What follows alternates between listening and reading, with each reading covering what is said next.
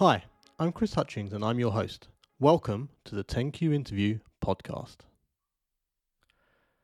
In today's episode, I talked to Briony Gunson, and I'm going to be totally upfront with you. I don't really even know where to start with this intro. This is a fascinating podcast.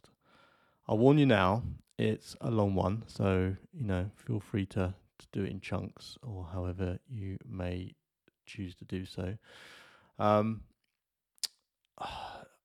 I don't know if I should be giving trigger warnings, but Briony Briony is a coach who helps people get through tough times, and she's been through tough times herself. She talks about it a lot in the podcast. Um, so I don't know if trigger warnings is the right word, but there's a lot of talk about how we uh, react to situations, how we can get the best out of situations. You know, do you get the Sunday blues? Is it more than just the Sunday blues? Um, that's not to say that you're not going to enjoy it if you know your life's all all roses and stuff, but I think there's a lot of value here and a lot of takeaways that will be positive for a lot, a lot of people. Um, and I'm sure there's people in your life who you'll listen to, who you'll think of when you listen to this and go, right, I'm sharing it with them. So make sure you do. That's enough of me rambling. Um, I just felt like I needed to say that, but it is a good episode.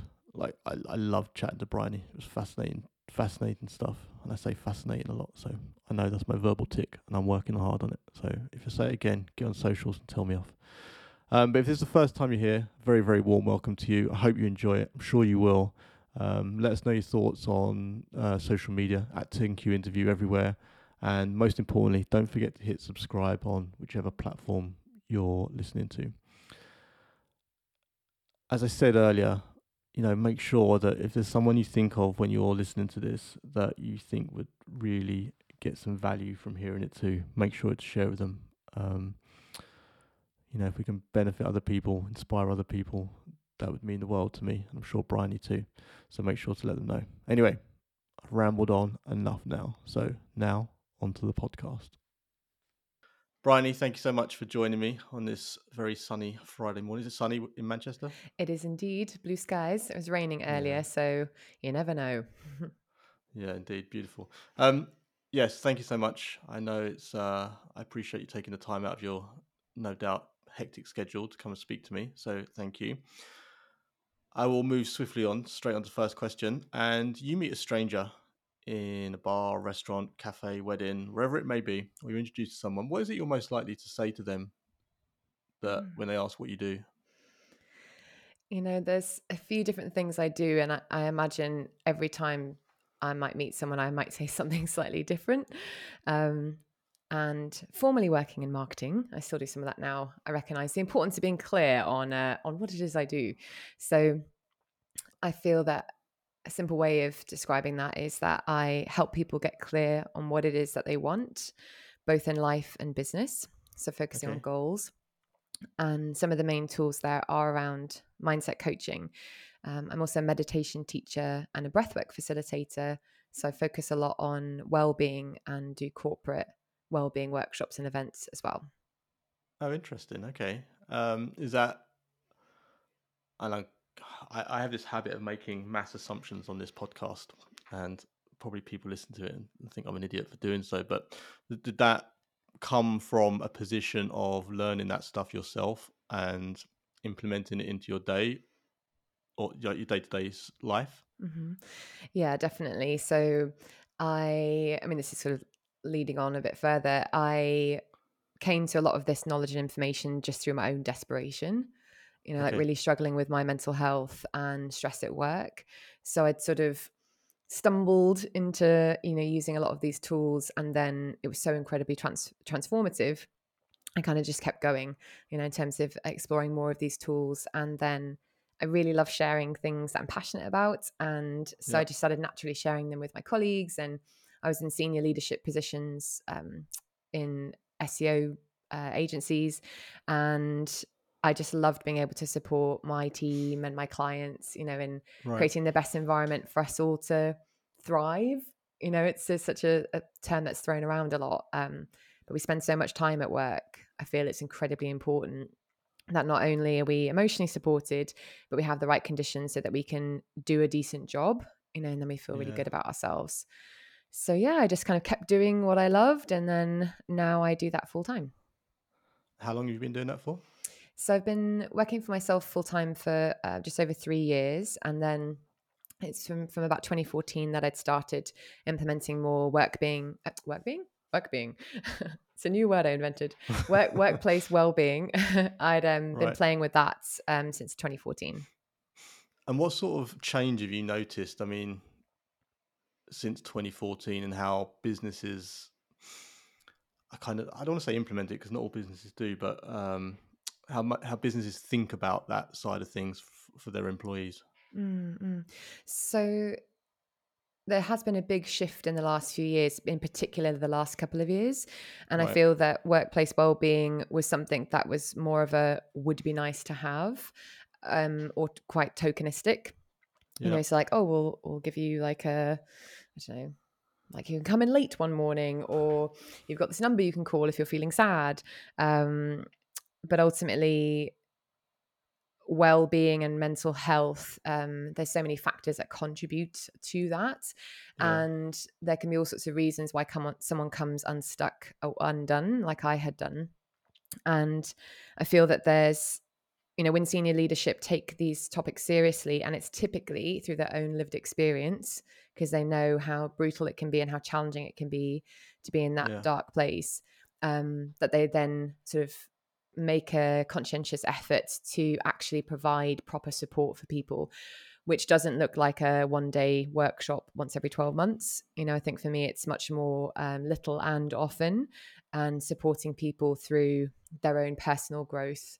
And i think certainly the pandemic you know that level of um, change and pressure that was put upon everyone all at the same time such a unique scenario and i feel that that really shone a light on just how important it is to to um, have tools to support your mind and your well-being and if you don't know what those tools are it's a very hard place to be and i say that from bit having been there you know um, and struggled Okay. a lot in the past so i feel like employers are taking it more seriously. I think places that don't um, the message i always have for people is you don't need to stay there you know if someone doesn't take it Yeah. seriously doesn't see the value in the quality of your human experience at work then you don't need to stay in that job I mean, interestingly, I guess f- from a business perspective, it makes sense to have your staff and your employees firing on all cylinders, doesn't it? Mhm. Because, as in, I guess what I'm trying to say is that short term view might be I don't want to spend money on this for my staff. Whereas the bit of the longer term view is if you do spend that money, then, you know, without sounding, start making the staff sound like, you know, cattle, like you're going to get better quality work, better productivity, better everything, right? hmm Yeah, definitely. And I've often thought that, you know, even if you're not altruistic, you know, even if you're not a boss who's all like heart centered and you care about Yeah. people's feelings, um, yeah, ultimately the bottom line, like you're gonna you're gonna benefit from say lower staff churn, um, and like greater productivity, and also creativity. You know, if we're Yeah. talking about, I often do sessions with um, digital marketing teams or, or other high performing teams, and ultimately, you know, you're not really billing time. Yes, practically speaking, you are, but it's actually what you're. what are you doing with that time? You know, it's that focus and that creativity. And if you have staff that are strung out, stressed out, disenfranchised, you know, not feeling like they matter, you know, I don't know how much you're really getting out of them. So I even if you don't really um, invest that much, you know, into uh, believing in the value of taking care of people in that way, then at least the bottom line will reflect that in the long term. Yeah. I mean, are, you finding that people, I mean, I don't know what your marketing strategy is and I don't know how you sort of approach, you know, getting clients and stuff, but are you, are you finding a switch in the sort of the inbound, outbound approach to your business? How do you mean? Sorry. Well, as in, like, pe- are people coming to you more than Mm, you going to got them to try and sort of sell in your services? Sure, sure. Um, I would say almost exclusively people come to me. Okay. Um, so most of my work is word of mouth, um, and also yeah, just people seeing my content online. And I've also had a lot of former colleagues reach out to me because they've seen both my journey and my transformation. Right. They've sort of known me as being that bless me, stressed out, taking on way too much work, um, and seeing me sort of struggle to then seeing, you know, uh, me in this in this place that I'm at, at now, and I'm a big fan of you know I can speak in the language of agencies so they can see and understand how this is relevant to them, Yeah. so that well-being isn't something that sits externally, you know, to their day to day. Yeah. And I'm a big fan of solutions that work fast because often, if we're struggling, we don't want to have to spend a lot of time working on something in order to see um, some kind of shift happen. So, yeah, most of my work comes through word of mouth. Um, and for me building those quality relationships is really important. That was the case when i was working like full-time in agencies anyway. Like i love to build strong relationships and really uh, get to know like how best can i support teams and, and, companies. So i like to get under the skin of their business um, just for context really so i have an understanding of their needs. Yeah of course. No it's, it's an interesting topic and it's um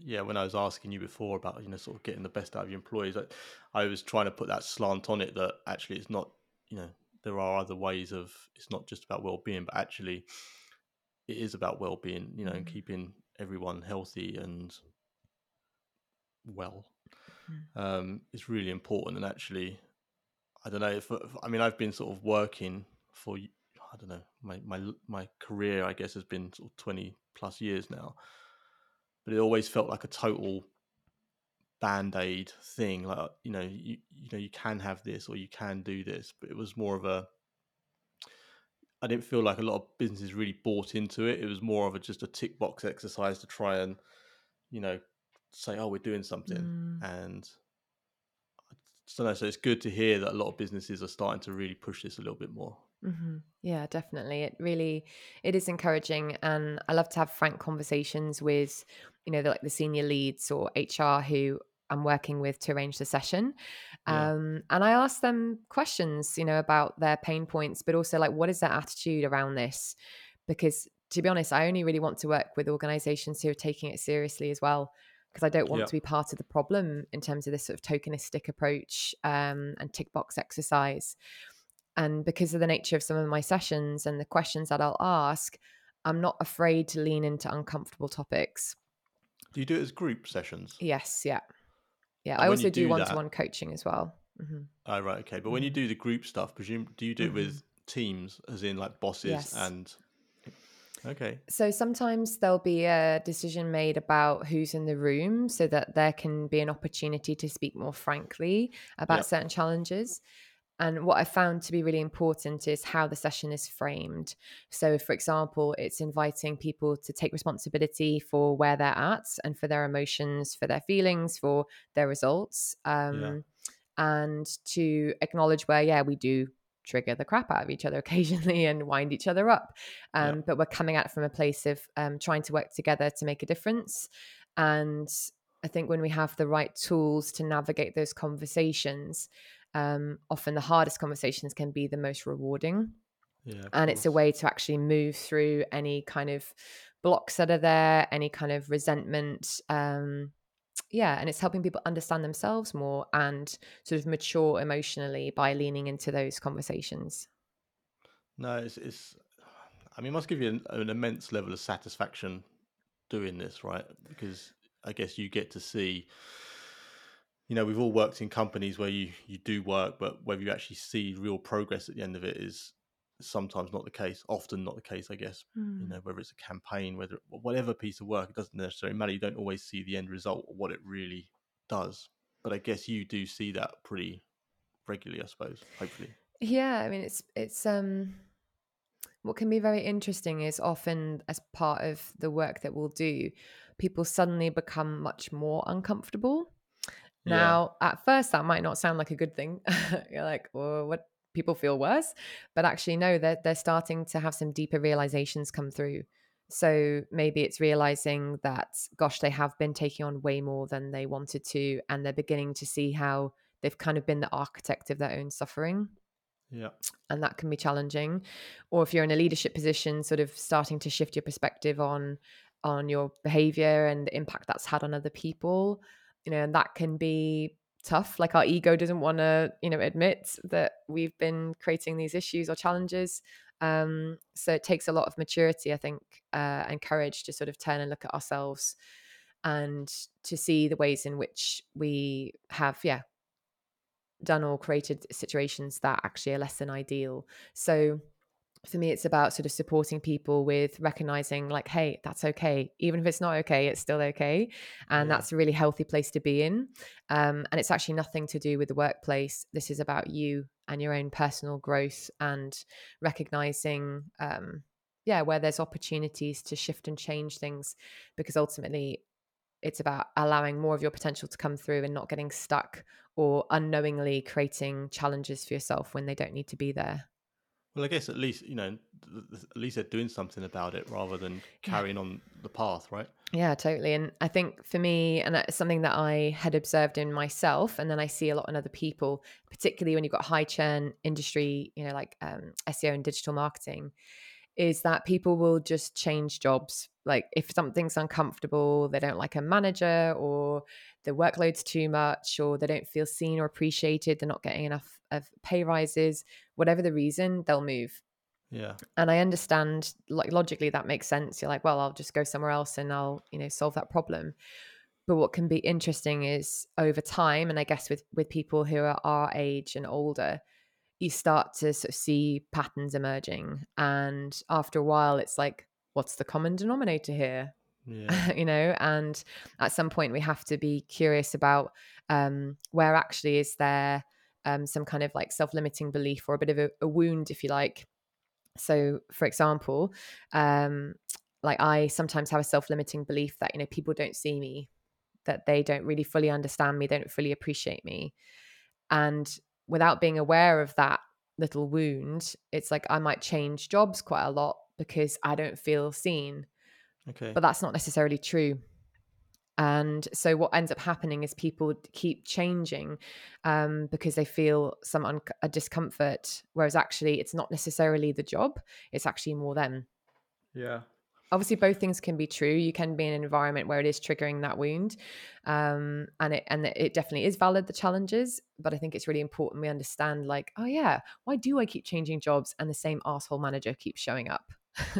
But it's also i mean that is important obviously but it's also important from um, your manager's perspective, mm-hmm. right? Because I always used to have this thing where I had anyone who worked for me, I'd always try and work out what is the best way to sort of get communicate with them, right? Because not everyone wants to be communicated. Mm. Some people like to be micromanaged. Some people hate being micromanaged. Some people, you know, need that arm around the shoulder sort of encouragement all the time. Some people don't need it and it's mm. I, I, think i don't know where i picked it up from but it's it's something that i think we had um was it the myers-briggs uh training in a, in a in a former team of mine. And it was just really interesting listening to everyone talk about oh you know i am this kind of person and i'm this kind i mean it was a team of i don't know 10 12 people yet n- not one of them I think was the same as the other. And it sort of really highlighted to me that it's important that you know everyone's individual and everyone needs to be handled, for lack mm. of a better mm. term, in a, in a different way to sort of really. I don't want to say the optimum out of them because it makes sense makes you sound like a total mercenary, but mm. just you know making the workplace a good happy mm. environment for everybody right mm-hmm. yeah i totally agree and, and this is where you know we can ask people um, I think sometimes like leadership or managers can assume they need to tell people like how things are going to be, and actually you can you can ask. Um, and then you know I think this is where self awareness is just the most valuable thing. I think that we can cultivate in this life, and um, you know, to know how do we typically manage, and maybe what some other styles we can try on, um, and to to ask and to sort of be perceptive, like how. So, say if you're a manager and with your team like how are they receiving your management style and yeah. if someone's clearly a bit grated by you instead of taking that personally um you know it's about having a conversation in terms of checking in seeing is it something to do with home life or is it about work and then yeah. more just as you've highlighted you know um asking them you know what, what would best support you you know does that look like me just checking in once a week um or you know should i just like um, do it every day and and but being very transparent about the intention behind it um, because if people know why you're doing something they're far more receptive you know to doing that. And you can kind of work together to to um agree you know on what, on what that looks like and then people feel that they're listened to and that, that, that you care about them and that you're interested in, in trying to make this work for them as well. So i really agree with you there about sort of you know um obviously there are, are times when you need to um, have a boundary around that, I guess, and you can't like adapt your style to absolutely everyone, and that can tip yeah. over into people pleasing. So it's also inviting people to sort of mature and step up to the plate as well, and and recognize, you know, are you getting triggered because you think you're being micromanaged, whereas actually it's the nature of this particular project that we need to check in regularly, and actually yeah. that's an opportunity for the the person in the team to to breathe deep and to uh, let go of that story or that trigger that's there. Yeah, it's a fascinating topic, isn't it? I mean, you mentioned earlier that you sometimes have um, situations where you'll ask the business or the manager or the HR, whatever, why they wanted to get you in to do mm. it. And have you ever had times when it's not been aligned with why you think it should be done, and then obviously not work with them as a result? Mm-hmm. No, I'm not yet to have that situation. I think because some of the work that I'm doing is around like meditation and breath work, because it's giving people real time tools to to play with. Um, they're already like some way on board, you know, with with these kind of modalities. So, yeah, um, so yeah, uh, fortunately, yet to meet an organization, you know, that don't aren't on board with that. Um, something I would say is sometimes the the culture that exists um, is perhaps not really aligned to the intentions of say hr or the senior leaders who yeah. want this session but that in of itself is actually a glorious thing because it shows that they're trying to make some kind of change happen and they recognize that the culture in itself is not very healthy and so they're trying to make some kind of change oh, that's that's good to hear mm. that's good to hear i mean yeah we've spoken at length now about what you currently do mm-hmm. that's partly my fault for keep asking you questions about it but if I move on to the next question, then it's about more about what did you want to be when you when you were younger? What did you want to be when mm. you grew up? Yeah. So when I was reflecting on this, um, my first answer I was like, I can't say that, and I was like, Yeah, you can. So um, when I was little, I did lots of child modeling, and I it was you know late 80s early 90s so i was like i'm going to be a supermodel. Um, and um, you know that's yet to happen you never know. Uh, and it's never um, too late. it's never too late. I can get my derek zoolander on. Uh, and uh, other than that other than obviously walking down the catwalks um, outside of that time i would be a marine biologist Uh, and I think it was because the Body Shop were doing lots of campaigning about the environment, and I love animals, so that was clearly going to be what my career was going to be. In between the catwalk, obviously. A marine biologist who models on the weekend. yep, exactly that. well, you're you're my first guest to say they wanted to be a model, which is uh, impressive. Mm. Well, I think some part of me was like, "Don't say that's going to sound arrogant." And I was like, "Yeah, but that's what little Briony wanted to do, so it's okay." You said, but you said you did modelling when you were yes, younger. Yeah, from when I was what, like a what... baby till I was fourteen. Okay, that's pretty yeah long long span. What what sort of modelling? Uh, all sorts really, like catalogs for clothes, different toys. I think one of the biggest ones I did was Adidas. Oh, some wow, of their clothes. Okay. Um, I mean, have you got all... have you got a scrapbook somewhere with all your old pictures in? You know what? No, I actually only have a few. I've got this, some enormous posters of me, probably like age four, playing with like a plastic oven or something. um, and I did get recognized once actually, which was um, only once. And it was like a, I was on a beach. I lived in Hong Kong and I was on a beach and this guy came up to me and he's like, I saw you on the billboard. I was like, uh, yes, I guess it's me. it's very surreal. That's yeah. crazy. How, yeah. did, how did that come about? Uh, I don't know. I'll have to ask my mum. I think, I mean, living in Hong Kong, um, and I was a very squishy baby. So I think clearly I looked that they there used to be a big focus on, you know, like Westerners and using them for advertising and marketing. So oh, okay. I think I was just a it was a very sweet squishy baby, and then uh, obviously an adorable looking toddler, and it just kind of you know once I was on the books, I was on the books. So and, and and then after that you wanted to be a marine biologist yeah exactly yeah i think once i got to about 14 um that's when the awkward teenage years kicked in and i was a bit like yeah felt my I started feeling insecure and was like no not going to do that anymore you're the second guest who's in in recent history has re, uh, used the phrase um, "awkward teenage years." Mm, hmm Yeah. Strange. Mm. They, Um, they were awkward. were they? Yeah. I won't put you on the spot and ask about awkward teenagers. And um, what about marine biology? Did you ever sort of go anywhere with that? Explore that any further? Hmm. No, not really. Um, I mean, I do. I do love animals, uh, and I am a water baby. So I would say that the core passions connected to marine biology are still there. Ah, interesting. Marine biologist. I'll have to. I'll have to start keeping a tally of what everyone says, and then I can sort of see yeah. when we get to like the hundred episodes, we can see what's the most popular. Make a good Um, infographic. Yeah, of course. Link build with it. Link I? building. Yeah. Um, interesting. I got my first link today on Oh. the. Uh, I Yep. just tweeted about it. I was well chuffed. I have um, a Google Alert set up, and I sort of gone out of my way not to do.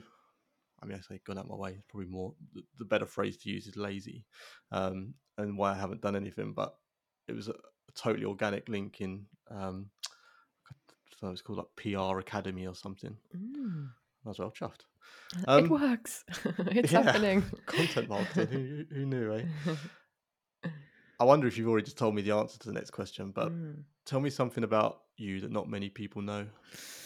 Um, it is something new. So I love snakes. I love snakes. Do you? I think they're so cool.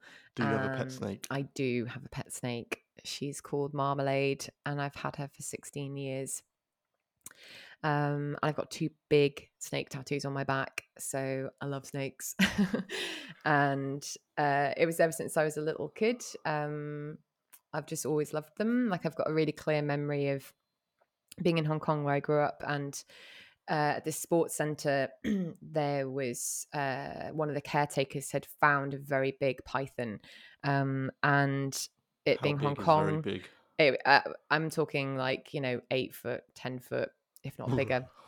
And um, and it being Hong Kong, the caretaker had chopped its head off with a machete, As you do. and we, uh, me and all the other little kids, I mean, I think yeah, I was about four years old, um, could go and see it, could go and see it. So it had most of its body was on the top of an oil drum. Hold on, hold on. Sorry, I have to interrupt. you were how old? about four years old. And they invited you to come in to see a decapitated Hey, it was the late eighties. you know that kind of stuff went then. Um, I mean, yeah, I don't know. They did. The adults decided between them that this was a good idea, and the children were on board with it. Um, I have a four-year-old daughter. I'm just trying to process in my head how that would go if I. You'd be like, this is what life to be fair. is. life is pain. No, um, we went to see it, and I just remember um, thinking it was so beautiful and also feeling so, so, so sad because I just thought, oh, uh, why did they do that? Like, they didn't need to do that. And growing up in Hong Kong, you have snakes everywhere. Um, lots, lots of snakes, and I just always found them fascinating and loved them. And my older sister was horrified and thought I was weird. So I can't really explain it. It's just like ever since I was really little, I just thought they were incredible. And as soon as I was old enough to get my own pet snake, I did. And what, what snake do you have? So she's a corn snake, um, which they're very amicable species, and essentially she cuddles things to death because she's a constrictor. How, how big is she? Uh, she is five foot and a half, so I'm five foot eight, and she's nearly as long as me. Okay. this is a this is a, this is a thing for me to get my head around. Like I, I'm not a big, I'm not a- I'm not scared of snakes as such, but the the, the logic of having as a pet doesn't quite compute in my mind. Mhm. Yeah, What- I mean, does she stay in the tank? You know, you get I, her out on, I a, love on, it when on a, of people an ask evening me and watch. Netflix with her? Yeah, just like, oh no, she's just roaming around the house. It's fine. Uh, no, no, she has a vivarium, so a tank that she she lives in. Um, and I do take her out um, here and there. She's very so snakes' brains aren't big enough to form an emotional connection. Um, but she is, say, used to my scent and has this, you know, a f- sense of familiarity with me. So she's pretty chilled um, and I might take her out and have her around my neck. And um, when she was little, I used to like sit and watch TV and have her in my hoodie in the sort of pouch in the front, which is quite fun because then it's all warm. So she liked to sort of chill in there.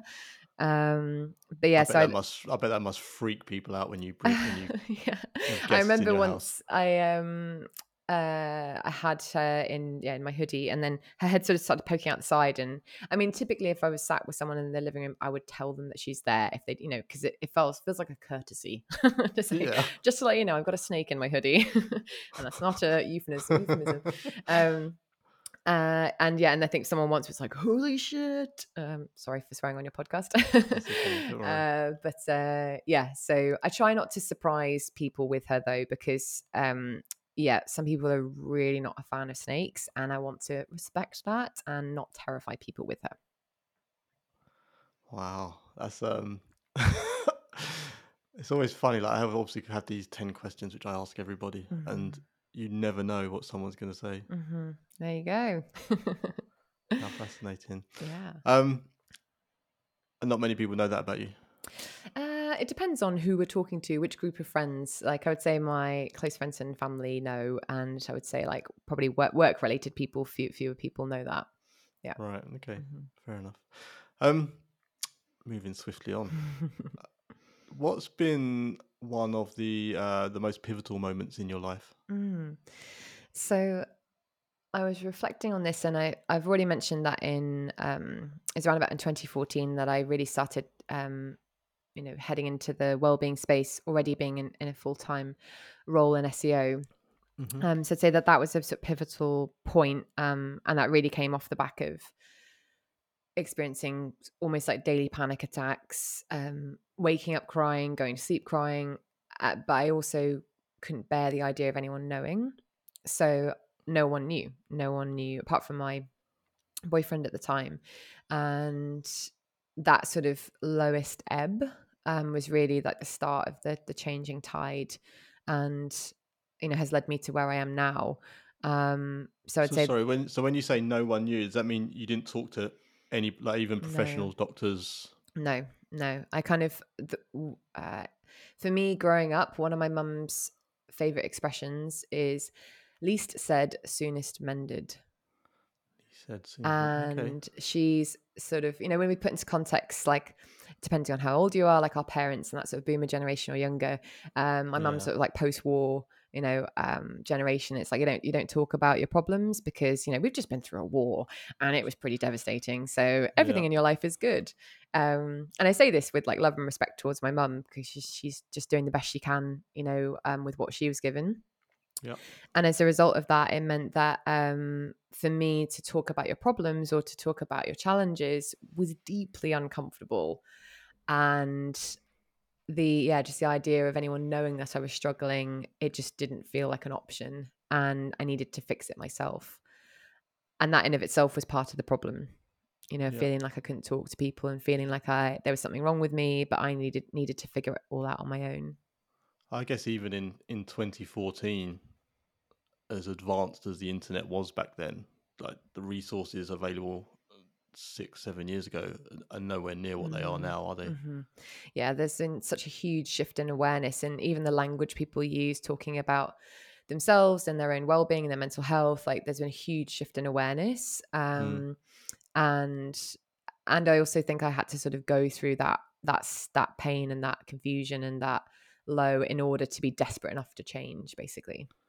Yeah, I was, I was, you know, I was going to ask that, and I was, uh, I, kind of cautious how I was going to phrase my mm. question because I didn't want it to sort of come across negatively. But did you need to go through that? I mean, was it obviously it is the most pivotal moment in your life, and you kind of wouldn't be where you are now without having gone through that. And I, I went through a similar, similar kind of um, experience to you, and I feel like that I hated every moment of it. Don't get me wrong; it was it was horrendous. And you know, when my mum was kind of saying things to me, like my mum's very stoic as well, uh, in a similar way to yours. And you know, when when you hear when I heard her saying things that I would never heard her say before, then it was like, oh my god, like something's got something's got to change here.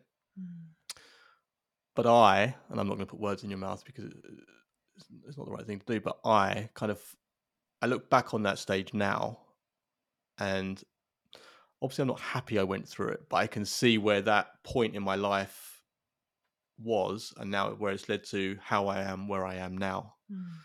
Very long-winded way of of asking you a question, I guess. But do you do you feel similar? Is it kind of um obviously at the time it's it's the worst experience, right? But do you look back on it in a positive way, kind of? A hundred percent. Like I'm so grateful it happened. Um, because I mean, I don't know where I would be now if it didn't, but I might still be in a similar ish place. Um, Yeah. in terms of the type of work I'm doing, the beliefs that I had, the habits I had. And it was sort of by struggling and suffering, like I know what that feels like. I have the lived experience of that. And so when I talk about well-being, and I'm often very frank with people about the realities of when we're struggling and what that feels like. Um, so this is not fluffy stuff. This takes a lot of fucking courage and bravery, and it's painful and it's scary, and it's also so human. Like everyone struggles. Everyone struggles. and a myth we have is somehow other people have it all together and they're fine, and you know it can really feed these unhealthy beliefs about ourselves and keep us um, shut down and quiet when actually connection and talking to people about you know talking to the right people about how we're feeling is is deeply healing. Um so i'm i'm very grateful it happened and when i can look back i can see it's completely not surprising given everything that hap- had happened in my life up to that point. Like i was going to have a breakdown at some point and i'm just glad it happened then you know rather than took another 5 years um yeah. and it's like i also know myself really intimately or have continued to you know get to know myself and i now know what the red flags are of burnout um you know i know what to do if i'm feeling stressed and anxious i'm very well resourced. It doesn't mean that i don't feel afraid and yeah anxious and scared and worried or panicked sometimes even Yeah. i just know what to do with those emotions when they're arising and to me I wouldn't have that experience had I not gone through those challenges. And in the last couple of years, you know, with the pandemic and there being lots of points of us being like, wow, this is fucking hardcore and really intense. I was like, I'm so thankful that I have so much training and lived experience that not only can I support myself, but I Yeah. can hold space for other people in the same way. You know, I can take care of myself and be going through challenges and also be there for other people at the same time. So on that note, for anyone who may be listening to this who is in the same boat as you were in 2014, um, and, and that could be at any level of severity, right? That could be, you know, I mean, I guess it's a whole spectrum of of stress emotions, and I imagine there's lots of people going through it. So for anyone who is listening to this, who is somewhere on that spectrum today, what would be your kind of your initial advice? Hmm. So, depending on where someone is at, so if someone's in a really painful place, being given solutions sometimes isn't actually helpful. Yeah, I know that that can maybe sound like odd, odd, an odd thing to say. Um, so, if someone's in a really painful place, it's more just um, helping them to sort of acknowledge that, like, yeah, it's fucking tough, and like, what is it that you need right now, and Yeah. can you give yourself what you need? I'm a big fan of self compassion. You know, that is to be gentle with ourselves. And I think pretty much everyone is their own worst critic. And if you're already struggling, it's a bit like you've got an open wound and you're just jabbing at it. You know, when we're criticizing and like, I should be feeling this, I should be, I, I should know better. I, you know, it's like, hey, you are where you're at. And to admit that isn't weak. Um, it's really important as part of the the journey of then right so why are you feeling this you know um so first step is almost that acceptance and i would say by being kind to yourself and Can I just from interrupt? Can I just Mm, interrupt there? mhm. Sorry.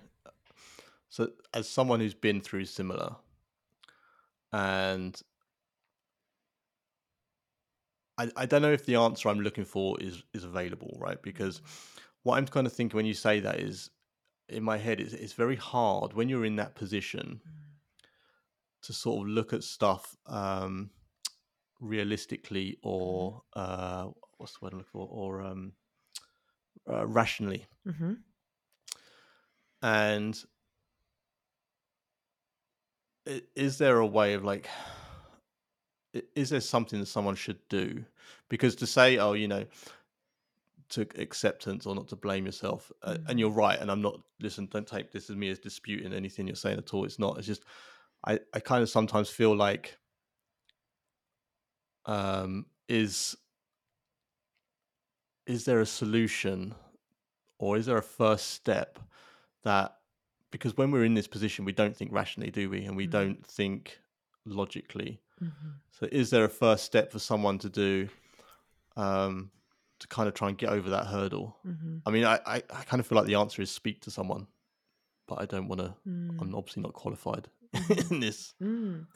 Well, firstly, I would say that as a human being, you're having a human experience, so that already gives you some qualifications. okay um, um, I actually, first and foremost, would say uh, breathe, breathe more deeply, slowly, because as you beautifully highlighted there, when we're in an elevated state, so essentially when we're feeling burnt out, overwhelmed, we're in a fight flight response, Yeah. and essentially your nervous system is jacked up, your body is just like pumping out all sorts of hormones and as you're right we can't think clearly. And Yeah. when we're in that elevated like hyper aroused state we are we are supposed to take action. Like we are it's all about taking action to to like get through the threat or to resolve the issue. But what can happen is we just keep taking action and we get in, get addicted to doing and this cycle of doing and never ending to-do lists. Yeah. So I know slowing down is very hard for a lot of people, and it, it was very painful for me to learn to slow down. I would say that, it, you know, in the space of two or three minutes, you can actually shift down through the gears, so to speak. In just just for of, clarity sorry when, when you say slowing down Mhm. what do you mean by that So I would say if you're sat at your desk working, if you're able to like excuse yourself for a few minutes, ideally get outside or I was a big fan of going to the toilet and doing breathing there, which is very glamorous. Um, Yeah. But taking it to remove yourself from the situation that you're in, you know, to sit quietly for a moment. Um, I understand that that might increase the levels of anxiety that are there because you're actually finally turning inwards and going, oh, wow, yeah, I'm really feeling a lot right now um, and to engage in some simple breathing exercises to try to regulate your nervous system because if you're trying as you highlight to take action in that frantic place that's when it's like i need to quit my job or i can't do any work there's too much on or you know we're just we can't think clearly and anything small becomes massive yeah so almost like you know something that could be very simple that anyone can do is to um, breathe a bit more deeply, and this is what also you know panic attacks, asthma attacks, anything like that, um, or even high performers. So if you're an athlete, you know a public speaker, what do they do? They breathe. You know, so you're regulating your nervous system, which will essentially maybe give you enough of a window of clarity that you can start to go right yeah speak to someone. And the action of speaking to someone else especially if they're calm and grounded actually our nervous system will feed off of them yeah because we're designed as as the human animal. We pick up on the energy of other people because it's in our interest. If one person's freaked out we don't want to have to wait for them to turn around and tell us that. So just like herd animals if one of them is spooked it passes through like lightning speed to the rest it's Right. like we pick up on other people's vibes so if you're feeling very overwhelmed you know find someone who you feel safe with that you can express yourself freely. And ask ah, say i really need to get this off my chest or i need someone to speak to i don't know what to do and just allow yourself to vent you know to release. Crying is okay. It's okay.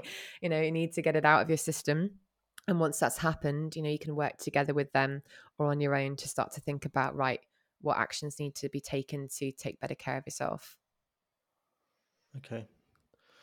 Yeah, it's a big, it's a big thing. Because I mean, I guess there's two two levels to this. Like, there's obviously the stuff when you're at your desk and you need that five minutes of free breather just to go and sort of have a little bit of a reset. I kind of, I guess, in my head, I'm wondering about like, you know, you mentioned earlier about sort of crying self to sleep at night, and then Mhm. obviously again in the morning waking up in still emotional. And I've been there, right? And and the dread of having to go into the office and it's i- is there a different approach in that situation that because you're right in what you're saying right you know quitting is not always the answer Mm. sometimes it is, Mhm. um but also I, I- I feel I feel like and again and I'm not educated anywhere near as well as you are on this like if you sort of can identify something before you step into the, the office that might be the, the stressful environment that exacerbates everything Mm. then you're almost in a better position Mhm. or I don't, I don't know I, I guess I, I've seen it as two different um, situations sort of Mhm. in, in in the environment and Mhm. obviously pre and post going to the environment Yeah, sure. Yeah, so I, I definitely used to get, I call them the Sunday blues. you know, at about like say four, three or four o'clock, I'd start going, oh, like start feeling this sense of dread in my belly yeah um, about the week ahead and find it really hard for my mind to just be think constantly thinking about work. yeah So I understand what it's like to be in that place. And what comes up for me is about um, being clear on your sensitivities and your triggers.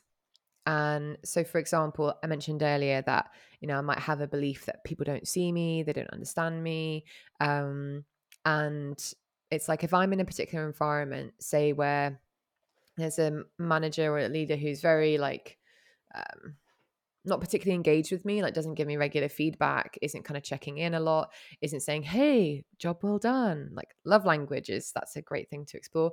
Um, this basically words of affirmation, like telling me you're doing a great job. Yeah. I might start getting in my own head about it and going, "Oh my god, they're not checking in with me. They don't care. They're not seeing me. I'm doing all this work, and hey, I could get paid more being over there." So we we kind of start getting in our head about things, and we basically make up stories, whether they're true or not. It's a different question um, Yeah. instead of starting to recognize, well, what are my needs here? And sometimes they're like legitimate needs in terms of wanting to, you know, why do we want to be recognized? Why do we want to be praised? We want to feel like we matter. So Yeah. it's like, can I give that to myself first, you know, in terms of going, I matter, I'm important, I know my worth.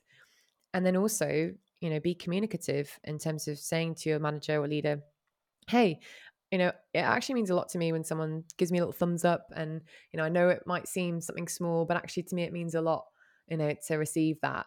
Um, you know, it's up to that person how they want to receive that that request. Um, but ultimately, it's like small things like that can add up to a big difference.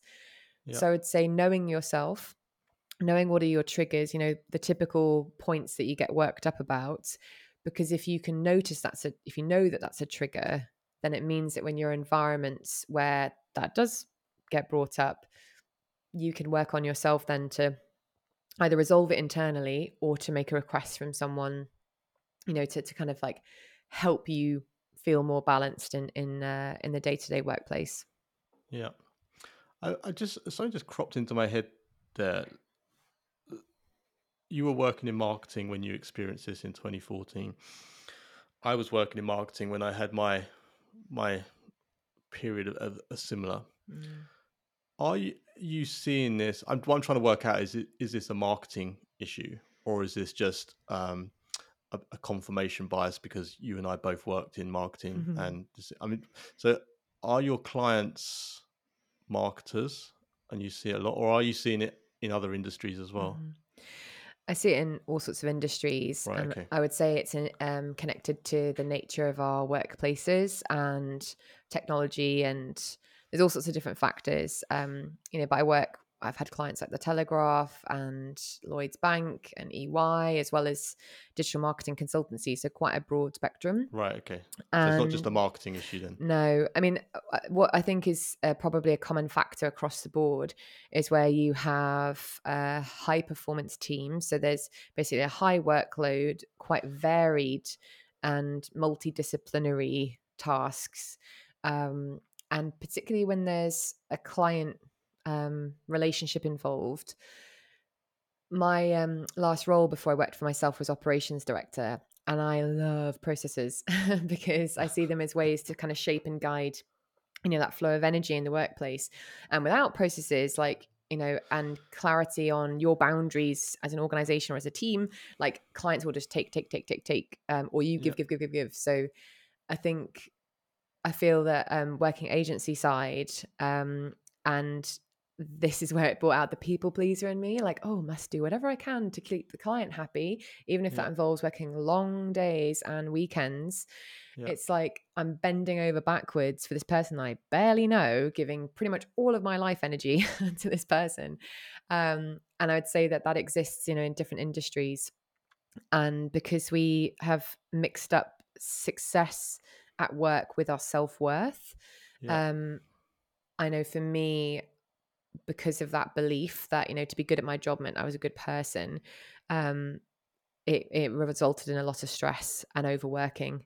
And I see this across the board, you know, with lots of uh, people who app- want to apply themselves, who want to have a successful life, and then they they mix up their self worth with their job. So if their job is going well, they feel great. If their job is not going well, they feel awful, and Yeah. they see the solution as either quit or work harder and both of those are not conducive to like long term um, success in a sort of deeper definition of that. Yeah, it's uh, it's, it's such an interesting topic. I, I and you're obviously very well educated in it and very knowledgeable in it. And I feel like you know you could have a podcast about just this topic, and it could be for hours and hours and hours and hours. So, but I guess the, the takeaway from it for someone who is in this position is talk to someone, right? Yeah, talk to someone. um, yeah, be kind to yourself. Love yourself enough to change rather than hate on yourself. you know, in terms of like, um, you know, you're struggling, you're weak, therefore you need help. It's like, no, no, no. It's like, look, you're a human being and we all come undone at different points. It's going to happen at some point to someone in some way. And this is your time. And within the the seeds of all this suffering is like huge transformation and self knowledge available to you. There was a quote I saw, and I can't remember where it was, and I'm going to paraphrase it, but it was basically, um, you wouldn't let someone talk to you the way you talk to yourself, or something like Yeah. that. And it Yeah. basically what it was saying is like, you know, Yeah. you can be your own worst enemy, and if someone else Mhm. was uh, spoke to you that way, you just wouldn't have it. Hmm exactly. And I'm a big fan of exploring both how the mind works. You know, it's similar to like if you want to be a good SEO, you got to figure out how search engines work, right? And like Yeah. understanding websites. Well, we're all human beings. We've all got a mind. Um, so it really serves us to figure out how they actually function. Um, and I think that if we're trashing ourselves internally, which I used to do a lot, um, and I still can have quite a harsh inner critic that flares up for me, Yeah. it's knowing that these thoughts aren't really yours. You know, this was a belief that was set up at some point in your past. A parent or a sibling or a, a friend or a teacher, someone said something to you and you internalized a belief at that point and those Okay. beliefs will show up again and again and your self-talk will reflect that but it's not actually you you know it's not you it's That's like a cd you know, playing in your in your in your mind and um and similar to seo you know if we're talking about optimizing websites to rank for certain terms you know if you're telling yourself uh you're a piece of shit you know and you're uh, you know affirming that internally or i'm weak or i'm worth this or I can't do this, or people are laughing at me, or no one cares about me. Like that's going to show up externally, you know, in your life. You know, whether that's Yeah. like poor mental health, poor physical health, not taking good care of yourself, not going for promotions, um, not saying no to things. So it's like we need to change that self talk, just like you optimize websites. You start to, you know, go, well, what do we want to rank for? It's like, what do I want to believe in my life? you know, what do I want to focus on in my life? And it's like you need to start to focus your conscious attention on those things because Yeah. where we focus our attention it's going to grow and at first yeah you might not believe certain things and yeah you might feel silly affirming you know, positive statements um, but i'd rather feel silly and have a healthy mind you know than be cool and not use affirmations and be mentally tearing myself apart Is there um is there any resources or books or YouTube channels or anything like that you can point people in the direction of to sort of find out more about this? Mm. Oh yes, I'm like sat on so many resources.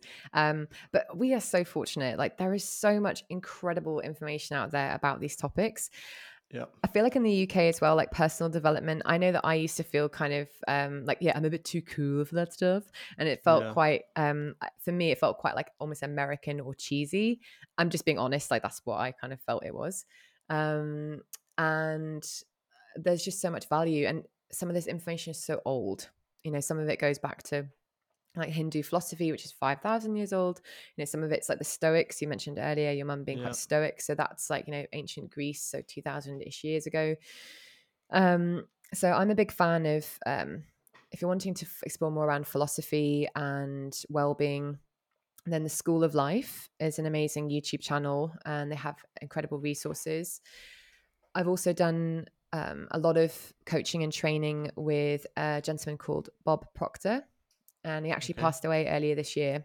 But he spent about 60 years um, working on human potential and how the mind works, and particularly the subconscious mind. Right. So I'd say check him out, Bob Proctor. Um, and then finally, connected to meditation, and he's got loads of content online, is Dr. Joe Dispenza.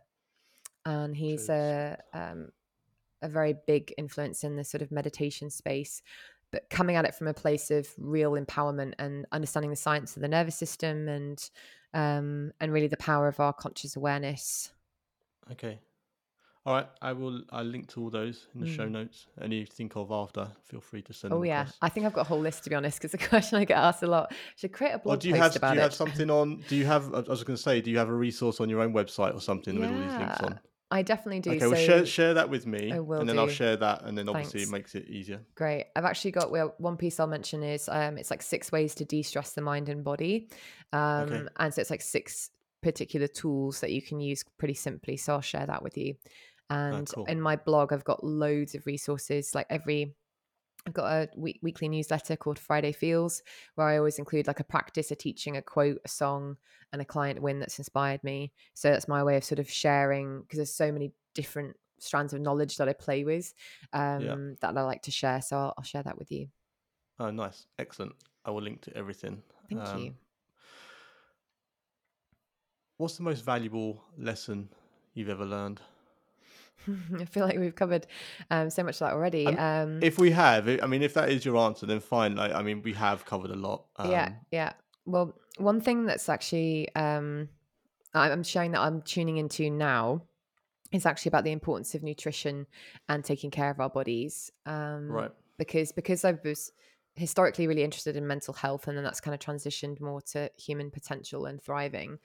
Um, i- It's like nutrition is a whole area I hadn't really looked into until the last, I guess, two years, and it's like the increase in attention and um, emotional regulation and also some physical health improvements has been massive um, Yeah. and i mean i love cakes and chocolate um, but it's so i definitely still you know stuff my face here and there but um but yeah discovering more about the power of nutrition and how it supports our body and our cognition um, it's been a game changer and I think it's an area that's often, um, you know, I know for me it was overlooked for a long time.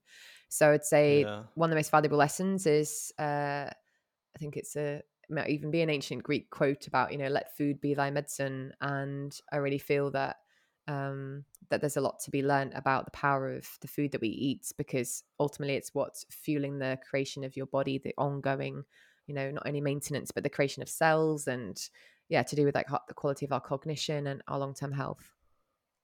Yeah, I'm a big proponent of that as well. And like you, Mm. I, I, I don't give up. I have a, a ridiculous sugar addiction that I'm constantly battling. But interestingly, there's a guy I follow on Instagram, and he was he did this post recently, and it was about his transformation. It's like a ten year, fifteen year transformation, and and he's he's an ultra runner. But Mm. he was saying one of the biggest catalysts to him sort of turning his life around was the fact that was when he um, started thinking of food as fuel and Mhm. nothing else.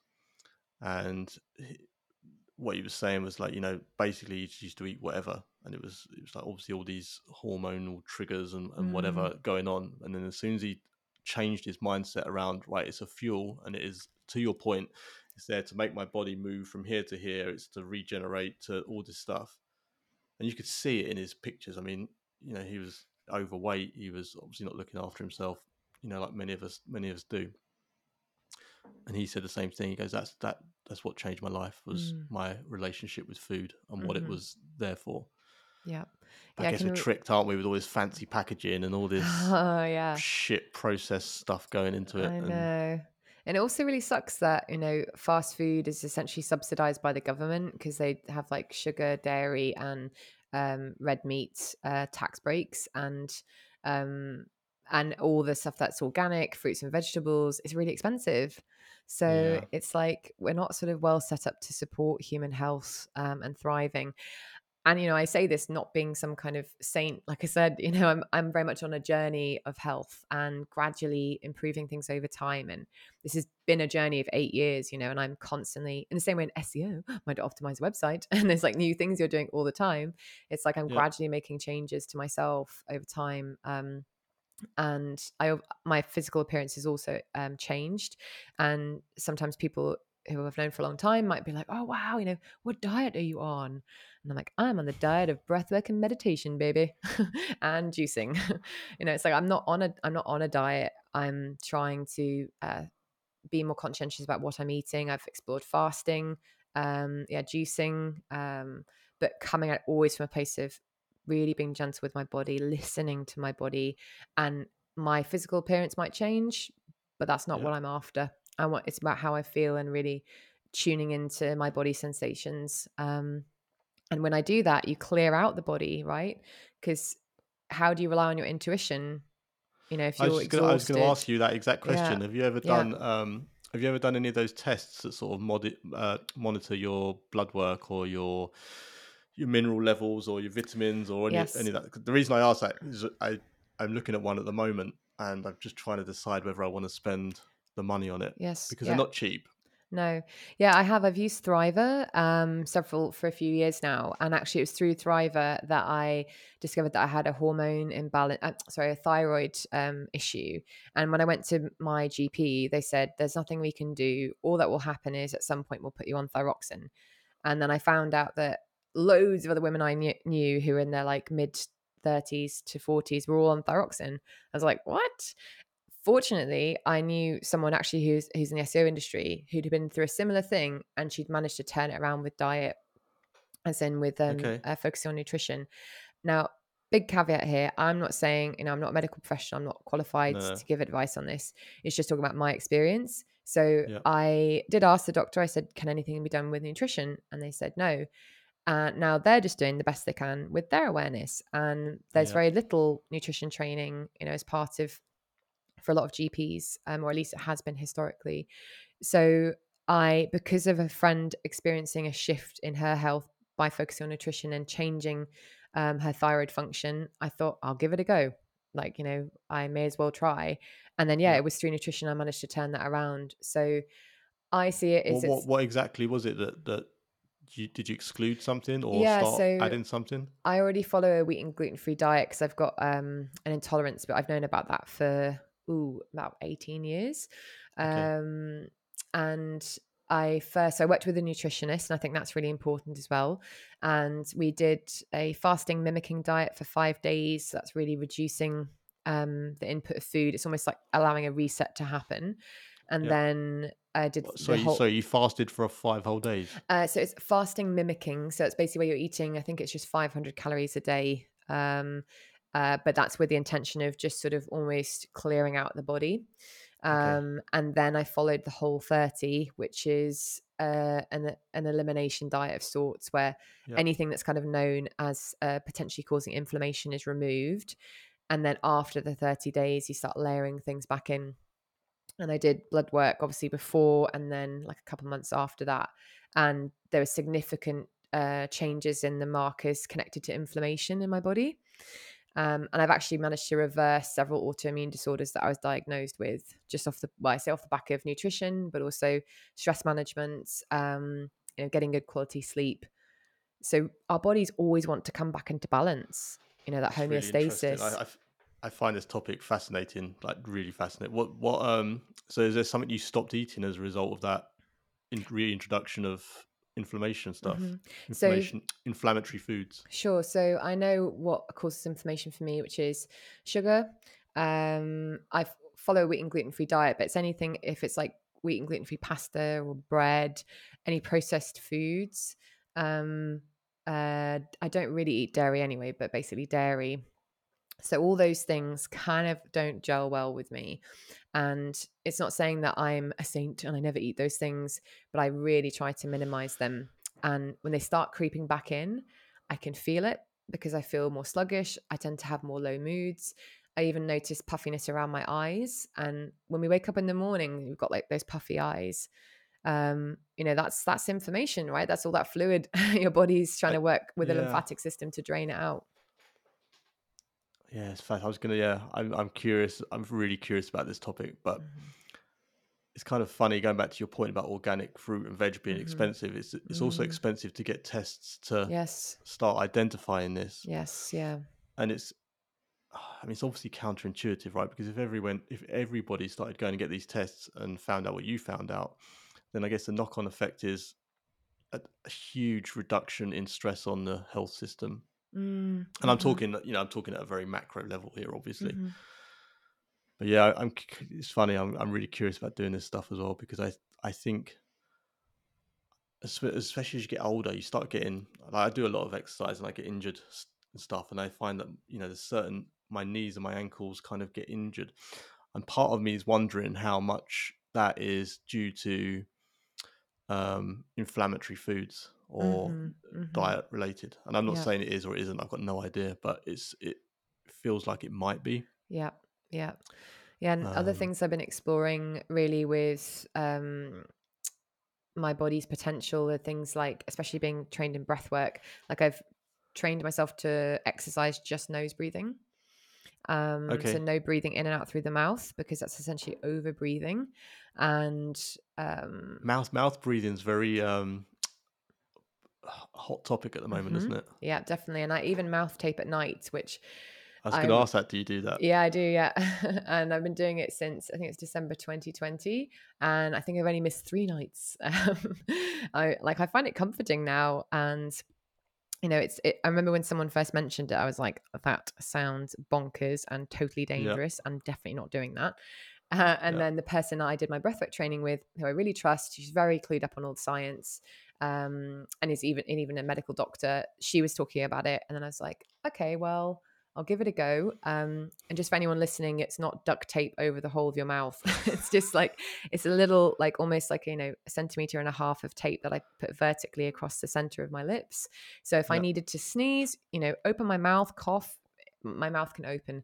It's just enough of that um, tension just to gently keep the mouth closed. Because when we're, we're mouth breathing, we release a lot of uh, moisture. Um, we're obviously, you know, we don't have all the filtration that happens with the nose breathing. Um, Yeah. So you're but just any anything can just come straight into the lungs. It's like And the then- temperature as well, isn't it? Like the Mhm. temperature when it comes through your Yep. nose, it, it gets to your body temperature quicker than if it comes through your mouth. Yeah, and there's also the generation of nitric oxide when you breathe through the nose, and that's a, a blood gas which is a vasodilator, so it's going to lower your blood pressure. It also supports your immune system, um, and actually your gut biome starts in the in the um, nose in the nasal cavity. So there's all sorts of benefits that come, you know, with nose breathing. Um, I understand because of things like deviated septums, broken noses, allergies. There can be challenges that come with that. Um, Yeah. So it's also not judging yourself, you know, if, if it's really challenging or not available to you. Like there are Yeah. other ways to to work with that. Uh, yes, yeah. I I've been reading a lot about that as well, Yeah. and I haven't quite got to the um, mouth tape at night yet, but I'm very much conscious of how I breathe. Yes. Yes. I And I think people fall into two camps, don't they? Right, you're either predominantly a mouth breather or a nose Mhm. breather, Yeah. Yeah. And, and I, I think. No, go on. I was just going to say that I I definitely was a mouth breather before with exercising. Um and then uh, yeah, I'm just aware of how I breathe every single moment of every single day. like even cycling home earlier today from the gym, I I could tell my nose was a bit blocked because I'd eaten some chocolate the day before. Uh so I could sense my nose was a bit because I think there's some inflammation inside, so it's just like a bit harder to breathe through my nose. But then I just slowed down the cycling so that I could accommodate that need. You're a fascinating person, Briony. I tell you that. Um,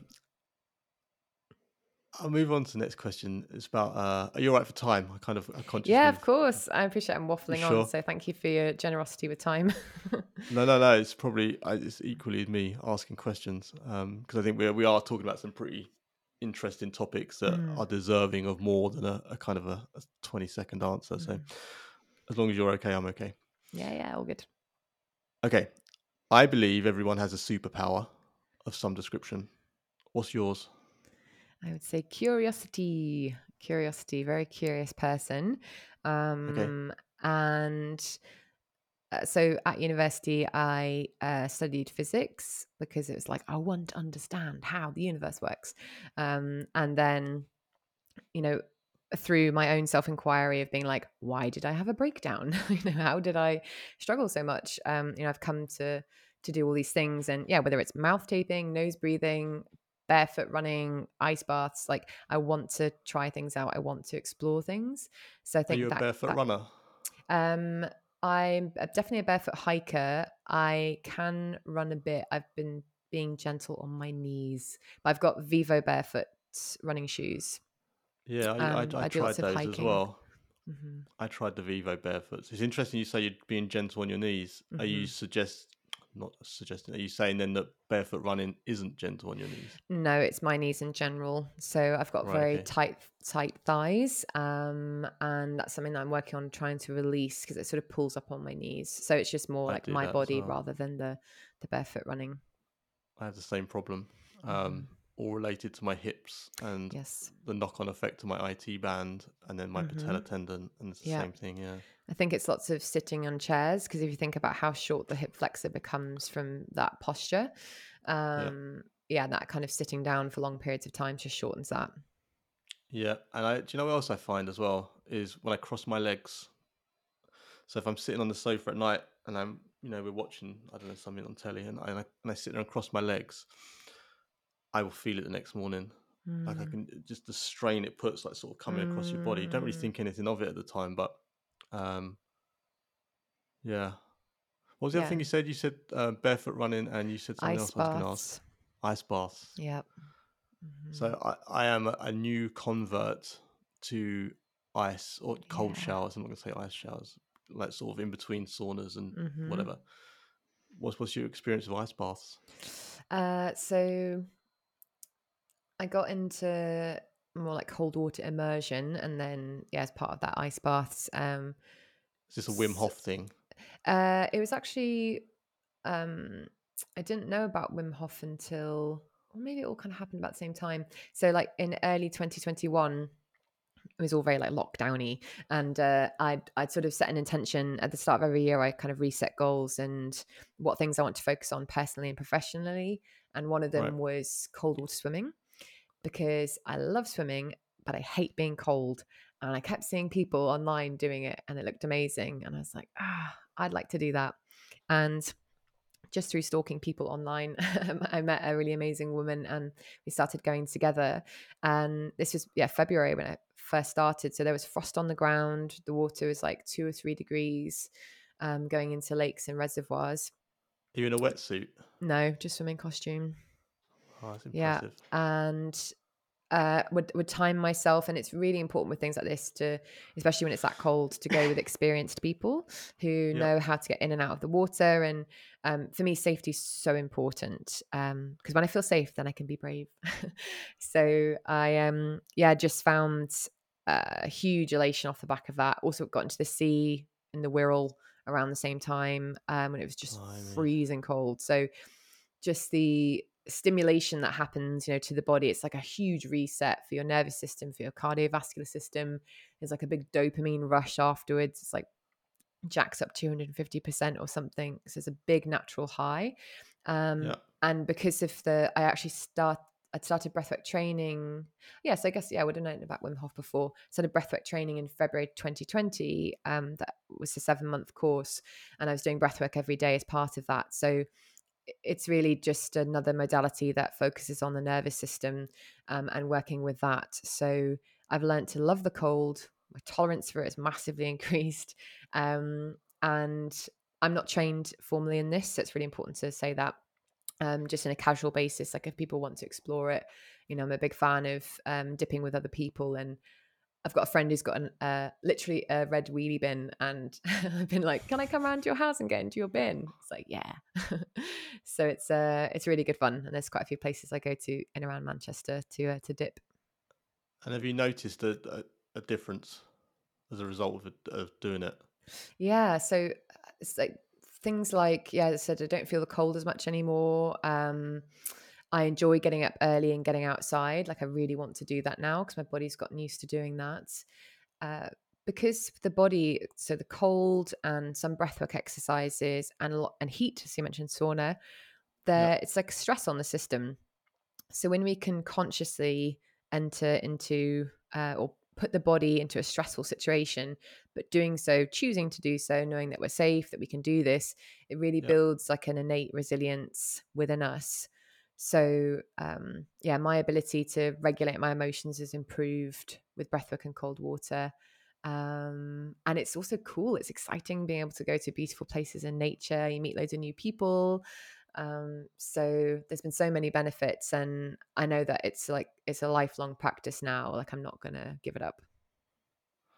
Okay, I think uh, in the interest of me not totally hijacking this podcast, talking to you about uh, open water swimming and ice baths, I will move on. But I might, um, I might hit you up on Twitter. Yeah, do it to, to discuss that further. I, I kind of, I recently found a lake not far from me, so I did a triathlon a little while ago, and, nice. and the swim was in this lake, but it was all wetsuit driven, mm-hmm.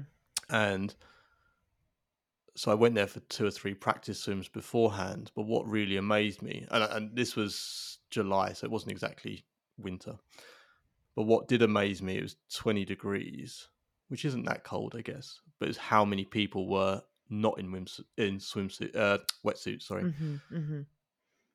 And I was like, oh, there's got to be something in this. Yeah. And this whole ice bath thing is really, I've been reading a lot about that. Um, there's a lot about the the proteins and stuff that get broken down in your body as and yes. when you do hot and cold therapy yes. and stuff. But yeah, I'm actually hoping to um because I I run retreats as well, and I'm hoping to start to do more corporate gigs where it's um where we can do say some personal development work and then yeah do breathwork and cold water.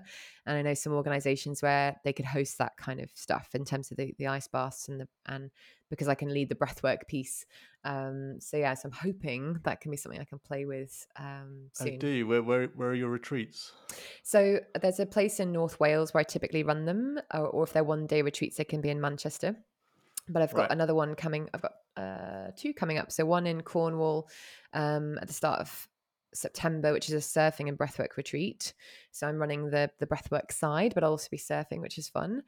Um, okay. And then, uh, yeah, co-hosting a retreat in North Wales, which is the theme of it is create your own reality, where we're exploring our own belief systems around like life and ourselves and different mind body practices to um, like shift and break through blocks.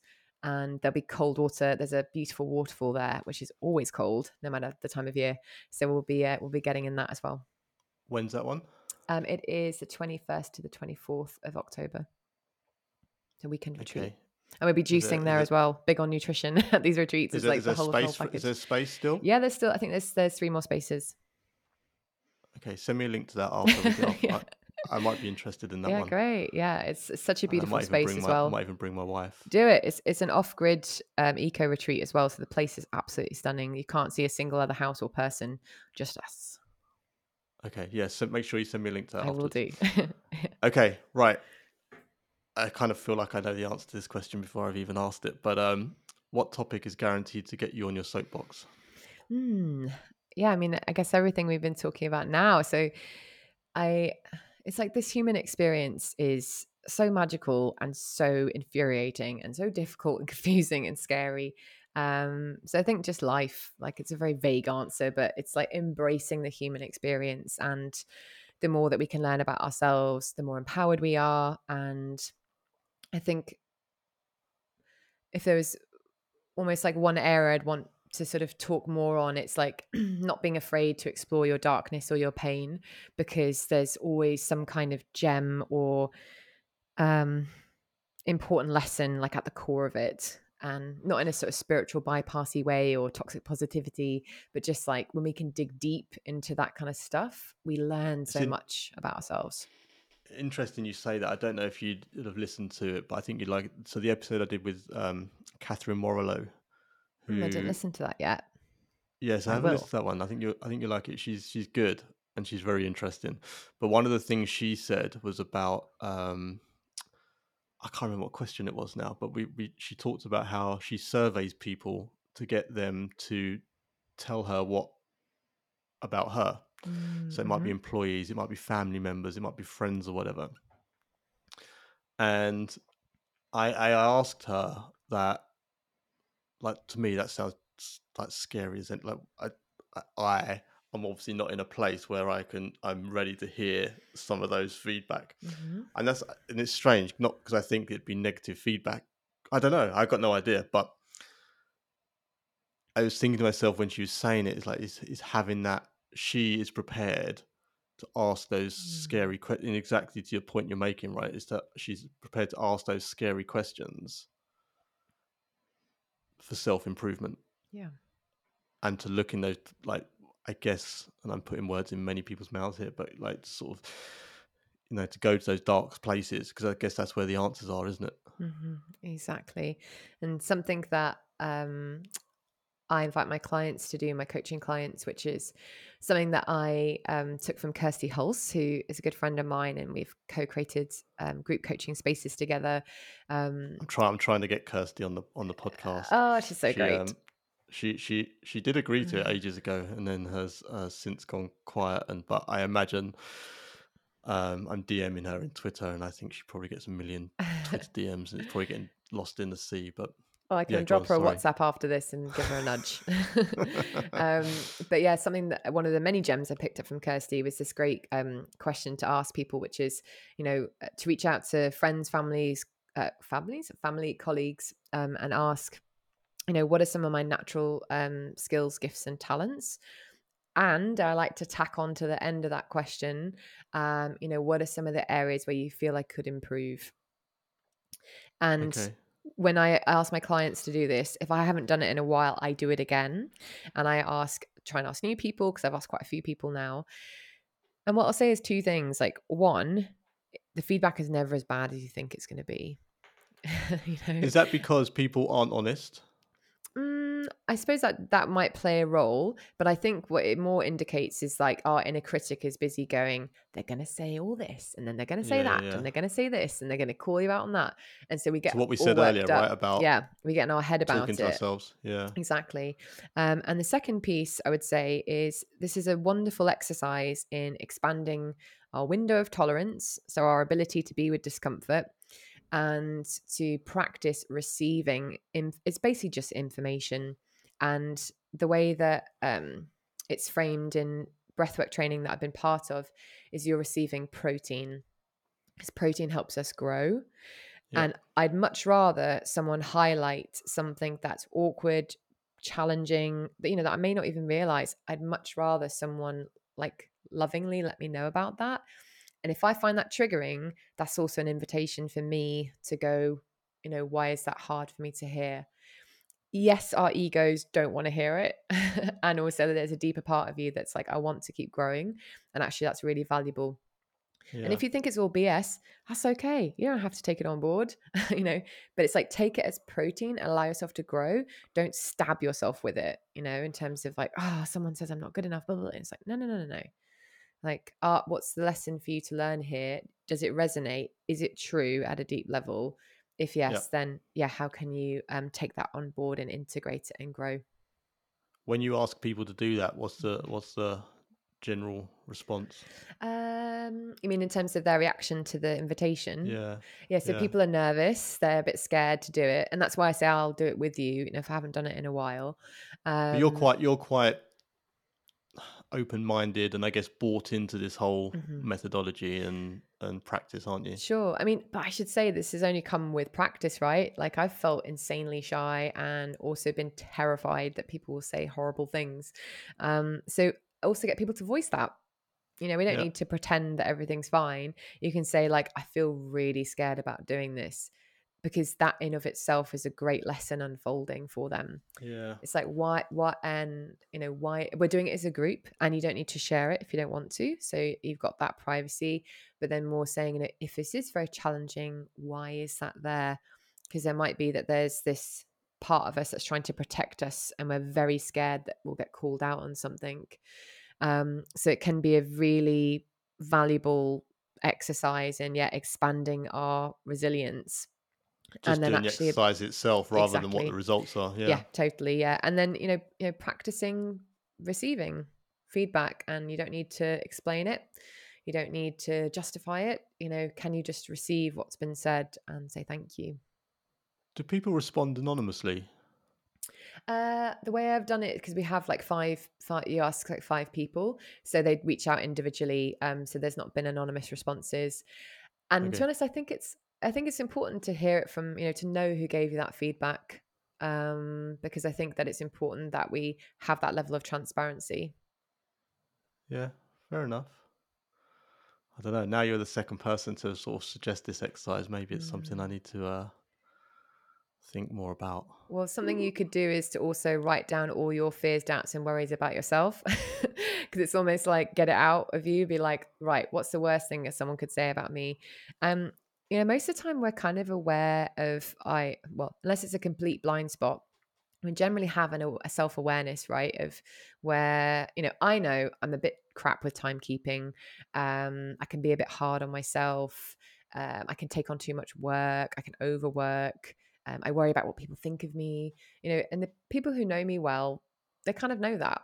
So when i get that feedback it just kind of mirrors what i already know but i should say that that's only come through experience. You know i didn't magically pop out with with all of that awareness. It's through through rec- through time and repetition and it feels deeply uncomfortable at first to to uh, look inside or to ask people to share about you um, but it's also very very healthy and very powerful. Yeah, I mean, you just said something then about what people think about me, and that that's something I kind of have struggled with for for a long time.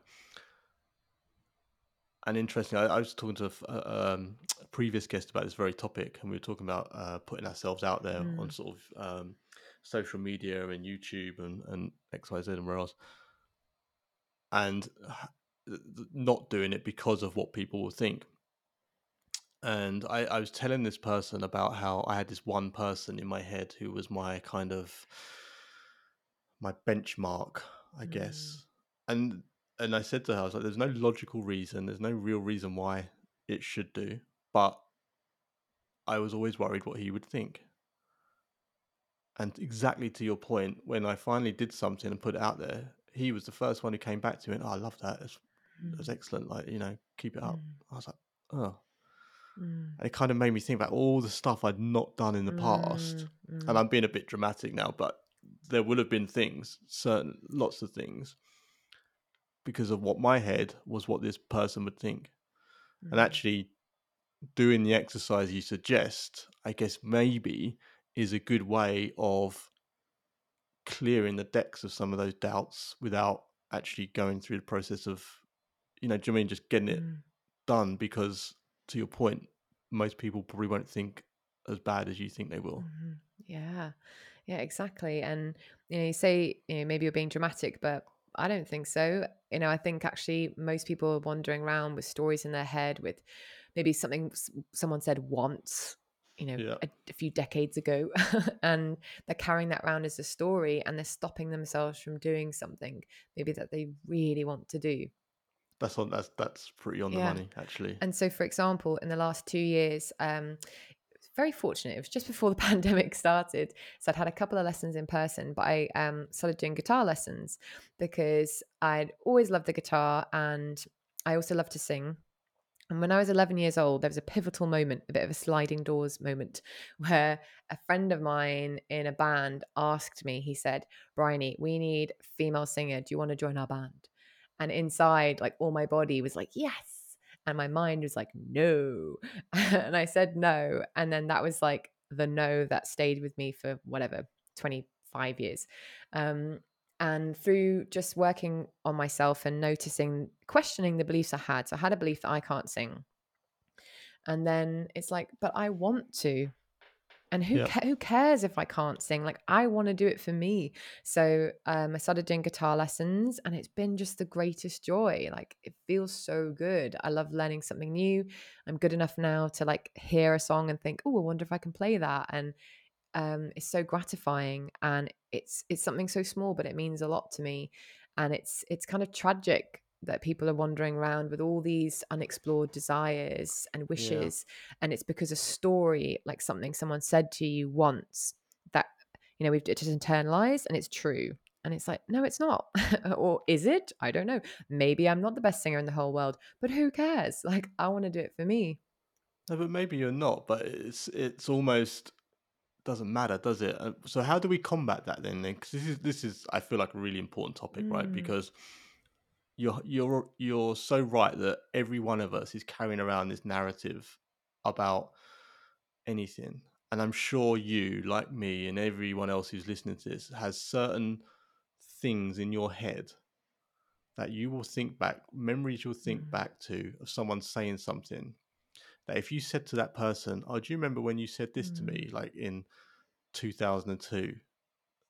They'll think you're like drunk because Yeah. they've got absolutely no recollection of it. But it's Mhm. something. I mean, I've got it right, and I'm sure Mm. lots of people have. How do we combat that? How do we? Like, there'll be times when some weird thing will just pop in my head that, and I couldn't tell you why, but there's no rational reason, and there's no, like I said, it's nothing. But it, it will cross my mind of Mm. some random conversation from 20 years ago. Yeah, so a couple of things come to mind of how to combat this. And the first one is you, you said there no rational reason, and there's the clue there. Um, so this is not the rational mind we're dealing with. Yeah. This is the subconscious mind, which is the emotional mind. And if we can start to be curious about the beliefs we have, so we we often say them, "Oh, I'm no good, you know, with money," or uh, "Oh, I'm just dreadful at singing," or "Oh, I'm so crap at what," you know. We just make these, we just say them out loud. These statements. Um, So I would first start to get curious about, you know, is there something that if you see someone else doing it you feel this pang? Maybe you maybe you feel jealous maybe you feel bitter maybe you feel annoyed and you're like oh it's all right for them. It's like that might be something that you want in some way shape or form and to be curious are you telling yourself you can't have that or that's not available to you? Um, Right. so to be curious about what either triggers you or excites you about other people like what inspires you or or frustrates you about other people because that was going to give you some clues about you and what's important to you. And then there's a really simple mechanic that I come back to time and time again, and I teach it to all my clients. And so if you've got pen and paper listening, you can always write this down now. So first you can write like T F A R down, and then it's like thoughts, feelings, action, reaction. It's a really simple way to sort of tease through the knots of all of our thinking and or shine a light into the subconscious to try to get clear on some of the beliefs that are there. And do this without judging yourself. So it doesn't matter if it sounds like a hysterical belief or like completely illogical or like it, it- some part of you is judging it basically. So you write down the thought. So for me it's like i can't sing. What's the feeling? The feeling is mm, i guess one of feeling flat demotivated small unconfident like insecure um, what's the action as a result of those thoughts and feelings? Well i don't sing. And then what's the result? I just am in this state of hesitation and like some part of me wants to express it but i'm not doing it and i just stay like that. You know there's all that potential that wants to come out. Whereas if instead okay how what would be another thought or what do i want to think or what do i want to feel or what what would the opposite of that be and maybe it's Yeah. like i can sing even if I don't believe it, that doesn't matter for the purposes of the exercise. Right, I can sing. It's like I can sing, and then it's like, what would the feelings be? Hmm, excitement, like hope, possibility, um, potential, like fun, play. And it's like, right, what's the action? Oh, I don't know. Uh, karaoke, um, researching singing lessons, um, you know, practicing singing more when I'm listening to a song. And then Yeah. what's the reaction? Like, right, it's all this liberation of energy that comes. Um, so to sort of play around with our thoughts and to to know you can think different thoughts. Like you don't have to just stay with what's there in your mind. It just takes some practice. You know, we can start to optimize, you know, our self talk and notice yep. when the thought comes up, I can't sing, and be like, okay, that's not entirely true though is it? Because i literally do have a voice i've got vocal cords. What i'm saying is i'm afraid to sing in front of other people. Right okay well don't worry about that for now just focus on you know what i mean? So you can start yeah, to yeah. sort of shift your thinking and then work with whatever's available and you gradually build up that confidence and that that that actual genuine faith and belief in that new thought or feeling. Do you know it, it, it's kind of um again, it's another topic I find fascinating, and and one of the reasons I do so is obviously for myself and my own selfish um, reasons. But I've got two young girls, mm. so I've got mm. four year old and two year old. But what I'm really conscious of is a how I talk to them, mm-hmm. and you know wording that I use. Or sorry, not just how I talk to them, but how they are spoken to. Right, so for instance, my wife and I, we, we never used to say be careful to them mm. because I, I wanted to get that phrase yes. banished because I, I don't agree that that's a good word yes. because there's a whole different reason. But then the, the, there's, I won't mention any names, but there's someone in our lives who I believe speaks very um, without thought or without care. And what I mean by that is she'll say stuff that I interpret as being ultimately negative. Mm. And already I will hear it. So my daughter's four, she'll be well, she'll be five in November, but there are phrases she uses that I don't think a four year old should be saying, Oh, I can't do this, mm. or Daddy, this this mm. uh, this won't work because of this. And it mm. and it's a little bit upsetting, right? Because you you want to have that you I want her to have that belief that she can do whatever she wants and and I guess the reason I'm sort of saying this is because it's it's very powerful. It's very um, obviously it's important for your own self talk. But for me, I'm also thinking about, oh, right, how can I introduce phrase or sort of be conscious of this as and when I'm talking to her to say, you know, to make, to encourage, to inspire, to all that sort of stuff. Mm-hmm. It's so now again, yeah, you're bringing out some pretty big topics today. yeah.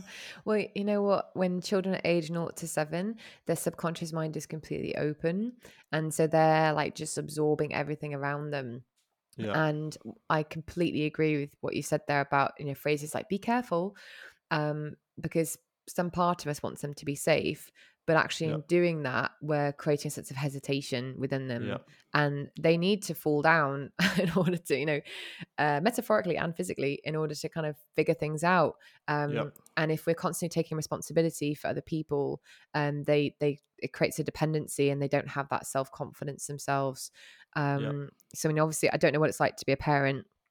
It's such a like special time um, particularly these early years and it's you know so your self-awareness will pay dividends in terms of their future growth and how, what they believe about themselves because ultimately yeah they're just going to parrot pardon me they'll parrot just what whatever you say basically is what what they yeah. will believe you know for a significant amount of time so the greatest gift i believe that we can give to children is about taking responsibility for ourselves and helping them believe in their potential and saying yes to things for the, you know uh, not for them sorry you know if they want to try something sure give it a go. Yeah, you can try that. Obviously, things that yeah. are safe in the sense of not going out partying. Well, you say that, but I, I agree with that. And then there's, there's, a phrase I keep hearing about is um, letting your kids do dangerous things in a safe environment. Yes. Yeah. Uh-huh. And it's kind of what you're saying, right? It's and it's something we do. So it's not easy as a parent. Like mm. it's, it's very hard sometimes to try and let them do these things. Like they want to climb up stuff and they want to. But I I to your point, is I'm very conscious about saying no, don't do that, yeah. or or be careful doing that because you, you it's very easy to in, in, induce a fear mm-hmm. in them mm-hmm. that's mm-hmm. not rational yeah. or, or shouldn't be rational, whatever. But yeah, and the irony yeah. being by protecting them, yeah, you create this dependency. They don't have much self confidence. They're afraid and anxious of the world. They don't trust other people. They yeah. don't trust themselves.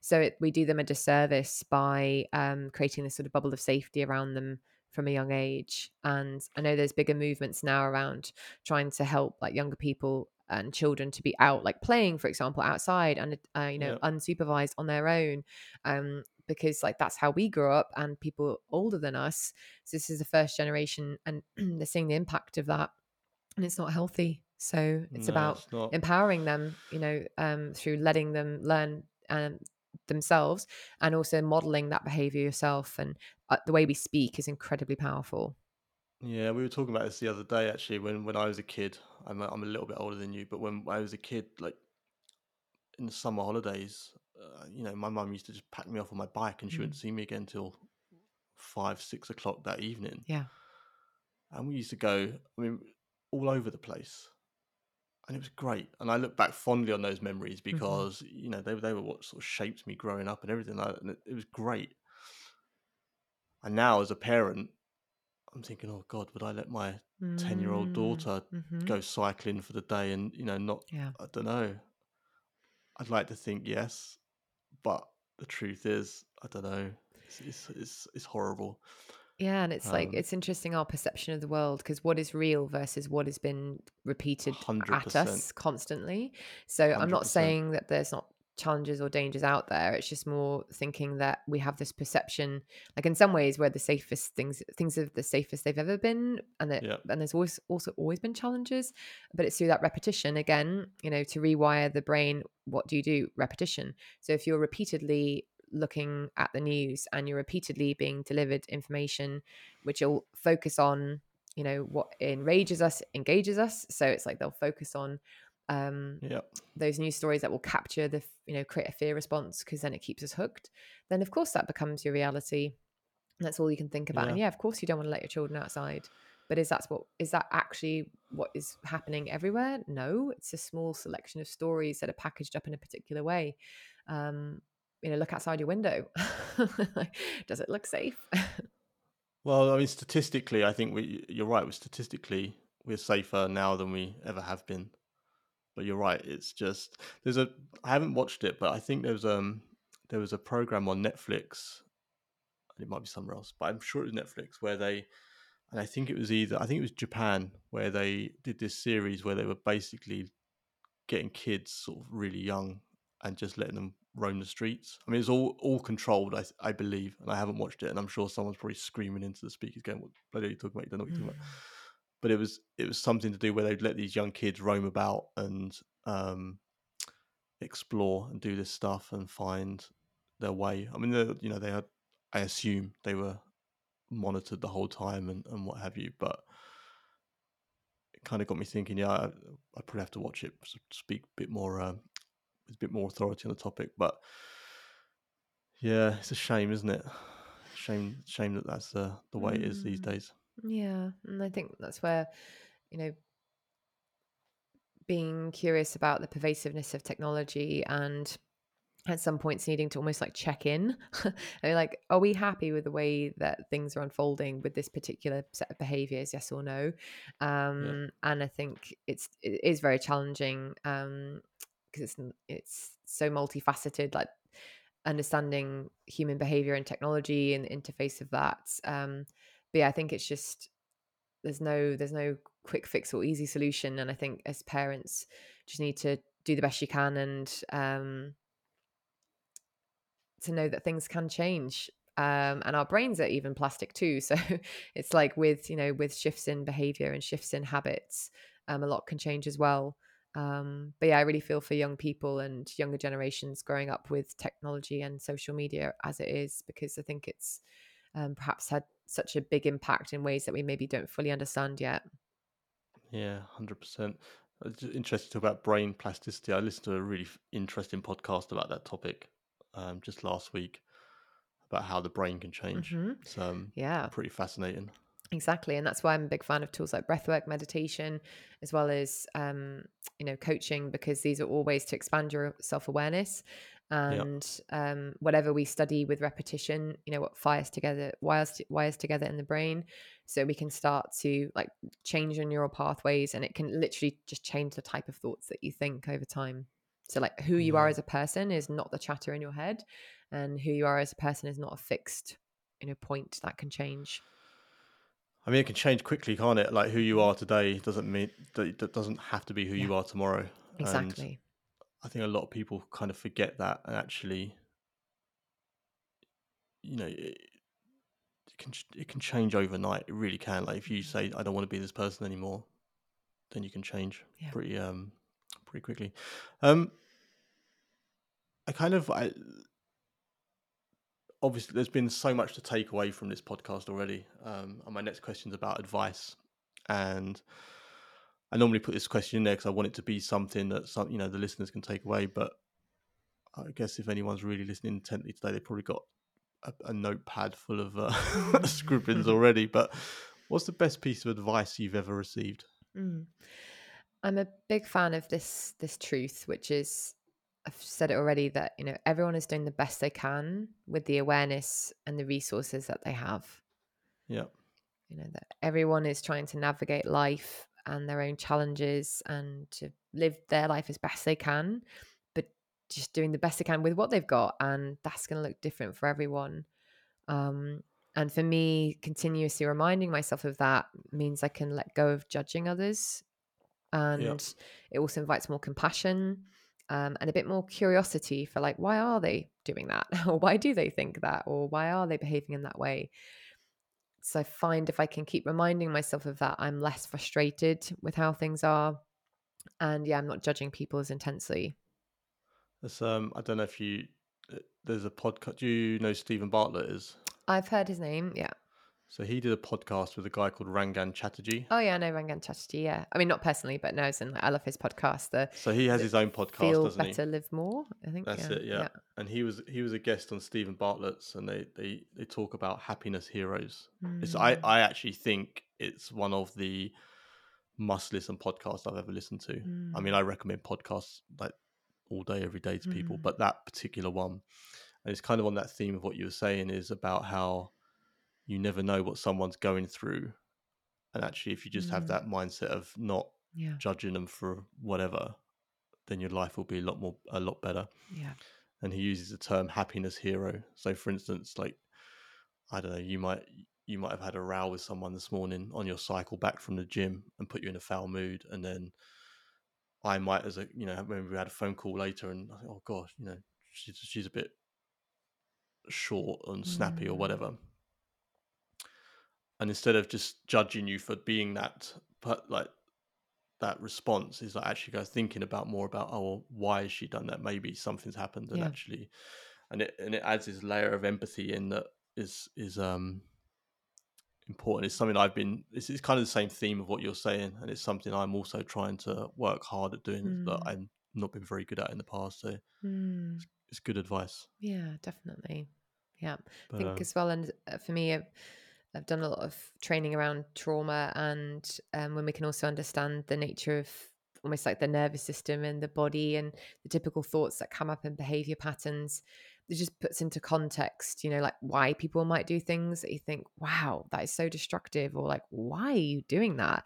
You know, and yeah, it's like, oh, wow, when you understand more deeply, um, you know, typical behaviors and the context of them again it invites it brings a lot of compassion because you're like you know who am i to judge that person you know yeah, based on their their past experiences and that they're just trying their best. And when we're judging people we're sort of closing ourselves off to connection. So actually we isolate ourselves as well um and it's like somehow our ego is elevating us into a state of you know we know better or we're better than them.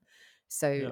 it creates a sense of otherness. So it's it's not just about being lovely and understanding to others. It actually supports us in being more connected and invites more humbleness as well It does, and do you know what? I think it just makes the world a bit of a better place. I think that there's mm, again, and I'm far from uh, innocent in this. It's like you know, you, it becomes a circle, doesn't it? Where you, you know you, you judge someone and then or react in a certain way to yeah someone, and then, then that judgment goes on to the next mm, person, and then that yeah person. It's just and it and it just grows and grows yeah and grows because it's like a self perpetuating yes ball of stress and hmm judgment and anger and all this sort of stuff. But yeah, so that's a great piece of advice for people to take away.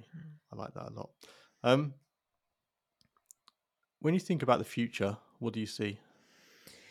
i see lots of change and in ways that probably feel very uncomfortable, both for myself and society, and to trust in a um, a deeper truth that's unfolding, and that often um, things need to die off in order to, for new things to come through. So to sort of allow change to happen where it feels like things are decaying, dying, destruction, like allow that to happen. Um, while simultaneously building a future, you know, that feels aligned to my passions, my hopes, my dreams. So with that, I see um, lots of connection, nature, um, and lots of things that I have no idea what will happen, and that's okay. Because if I don't know how it's going to happen, it means it's not within my existing conditioning. So it might just be better than I imagined it. You sound like you're in a pretty good place in life. I feel in a very resourced place and I feel very fortunate to be connected to quite a lot of individuals, professionals who work in similar fields. So I feel very connected to them, and it really helps to have um, people in your corner, you know, who kind of see the world in a similar way and yeah. who are also working to make a positive difference in this world. And like, I'm in it for the long haul. I, am okay to lean into the darkness um, and also believe that beautiful things, you know, can happen.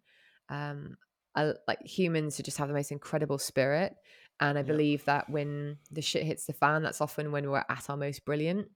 So I feel that we can either choose to get invested in stories of, you know, everything is fucked, the world's on fire, like everything's screwed, you know, which which is almost maybe part of the journey is to get really invested in those stories.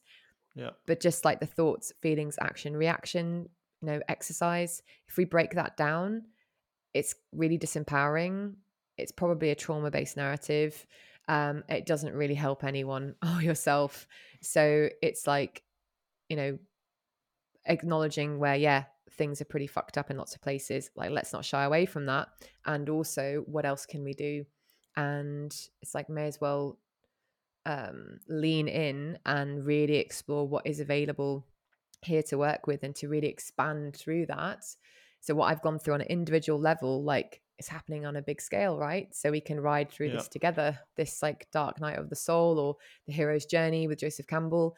It's like um, I see us we're going through that process, and I have a lot of faith in humanity, and um, I see the the beauty in people's pain all the time. Um, so it, it's like if there's got to be a whole lot of pain, there's got to be a whole lot of beauty there somewhere. that is a, a very beautiful outlook. Um,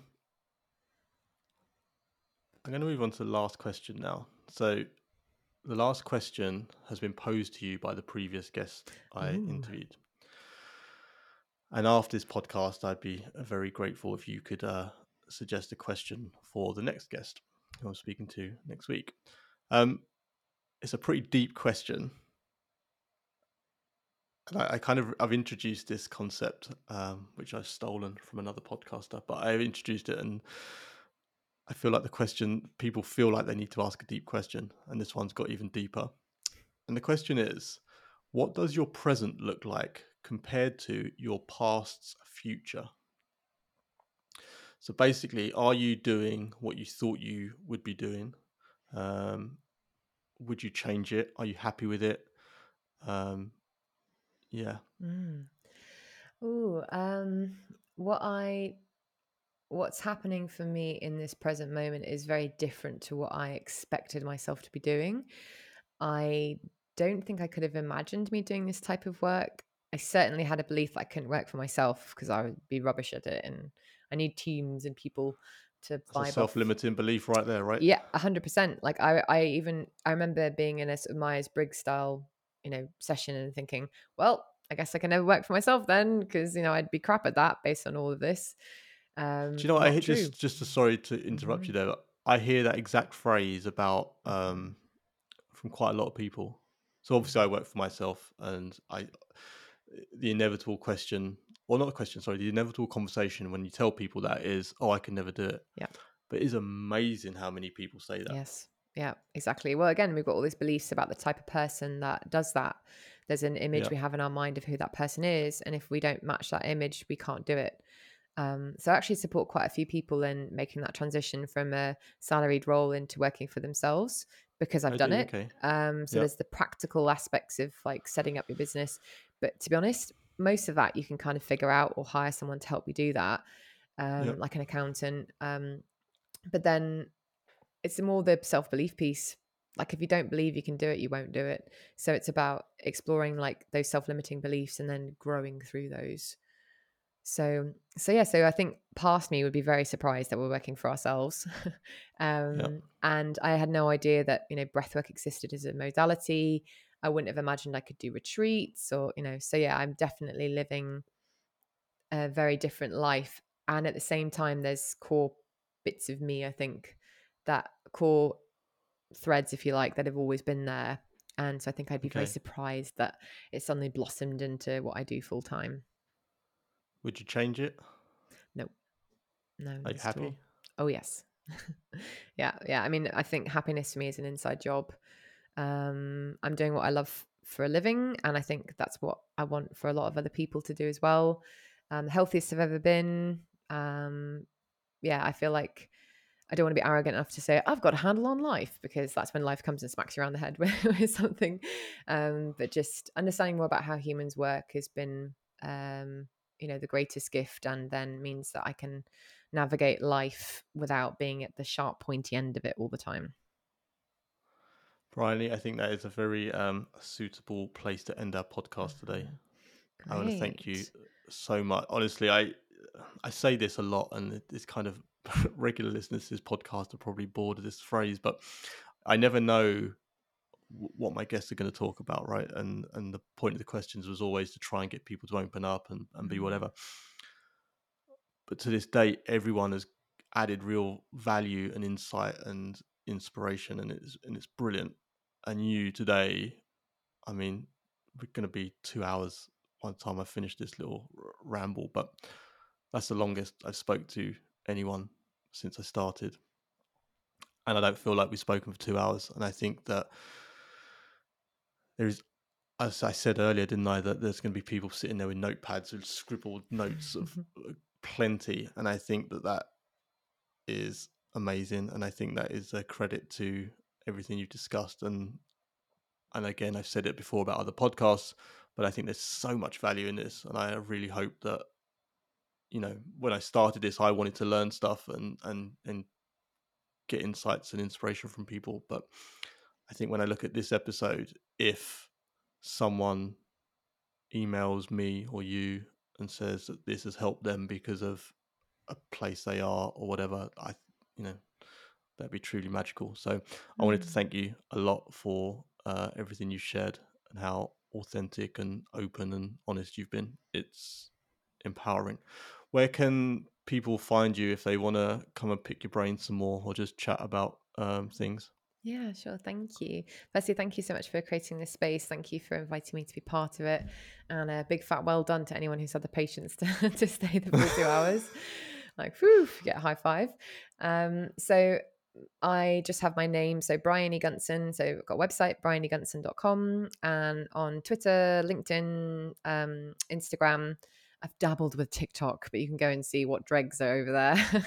uh, so yeah, just Briony Gunson and because I do a lot more coaching and I wanted to sort of separate that out, I do have a coaching with Briony as um, an Instagram prof- profile as well. Oh, do So? Okay. yeah, come and hit me up and um I mean I think and, and just a general message like if you know anyone that's struggling, it's like, oof, you know, don't do this on your own. We're not supposed to do it on our own. And No. um so yeah, reach out and have a conversation and to know that this too shall pass. Um, and we're going through a time of great change, and that's, that's what's really important. We need we need each other, you know, as we go through this together. We do. Solid advice.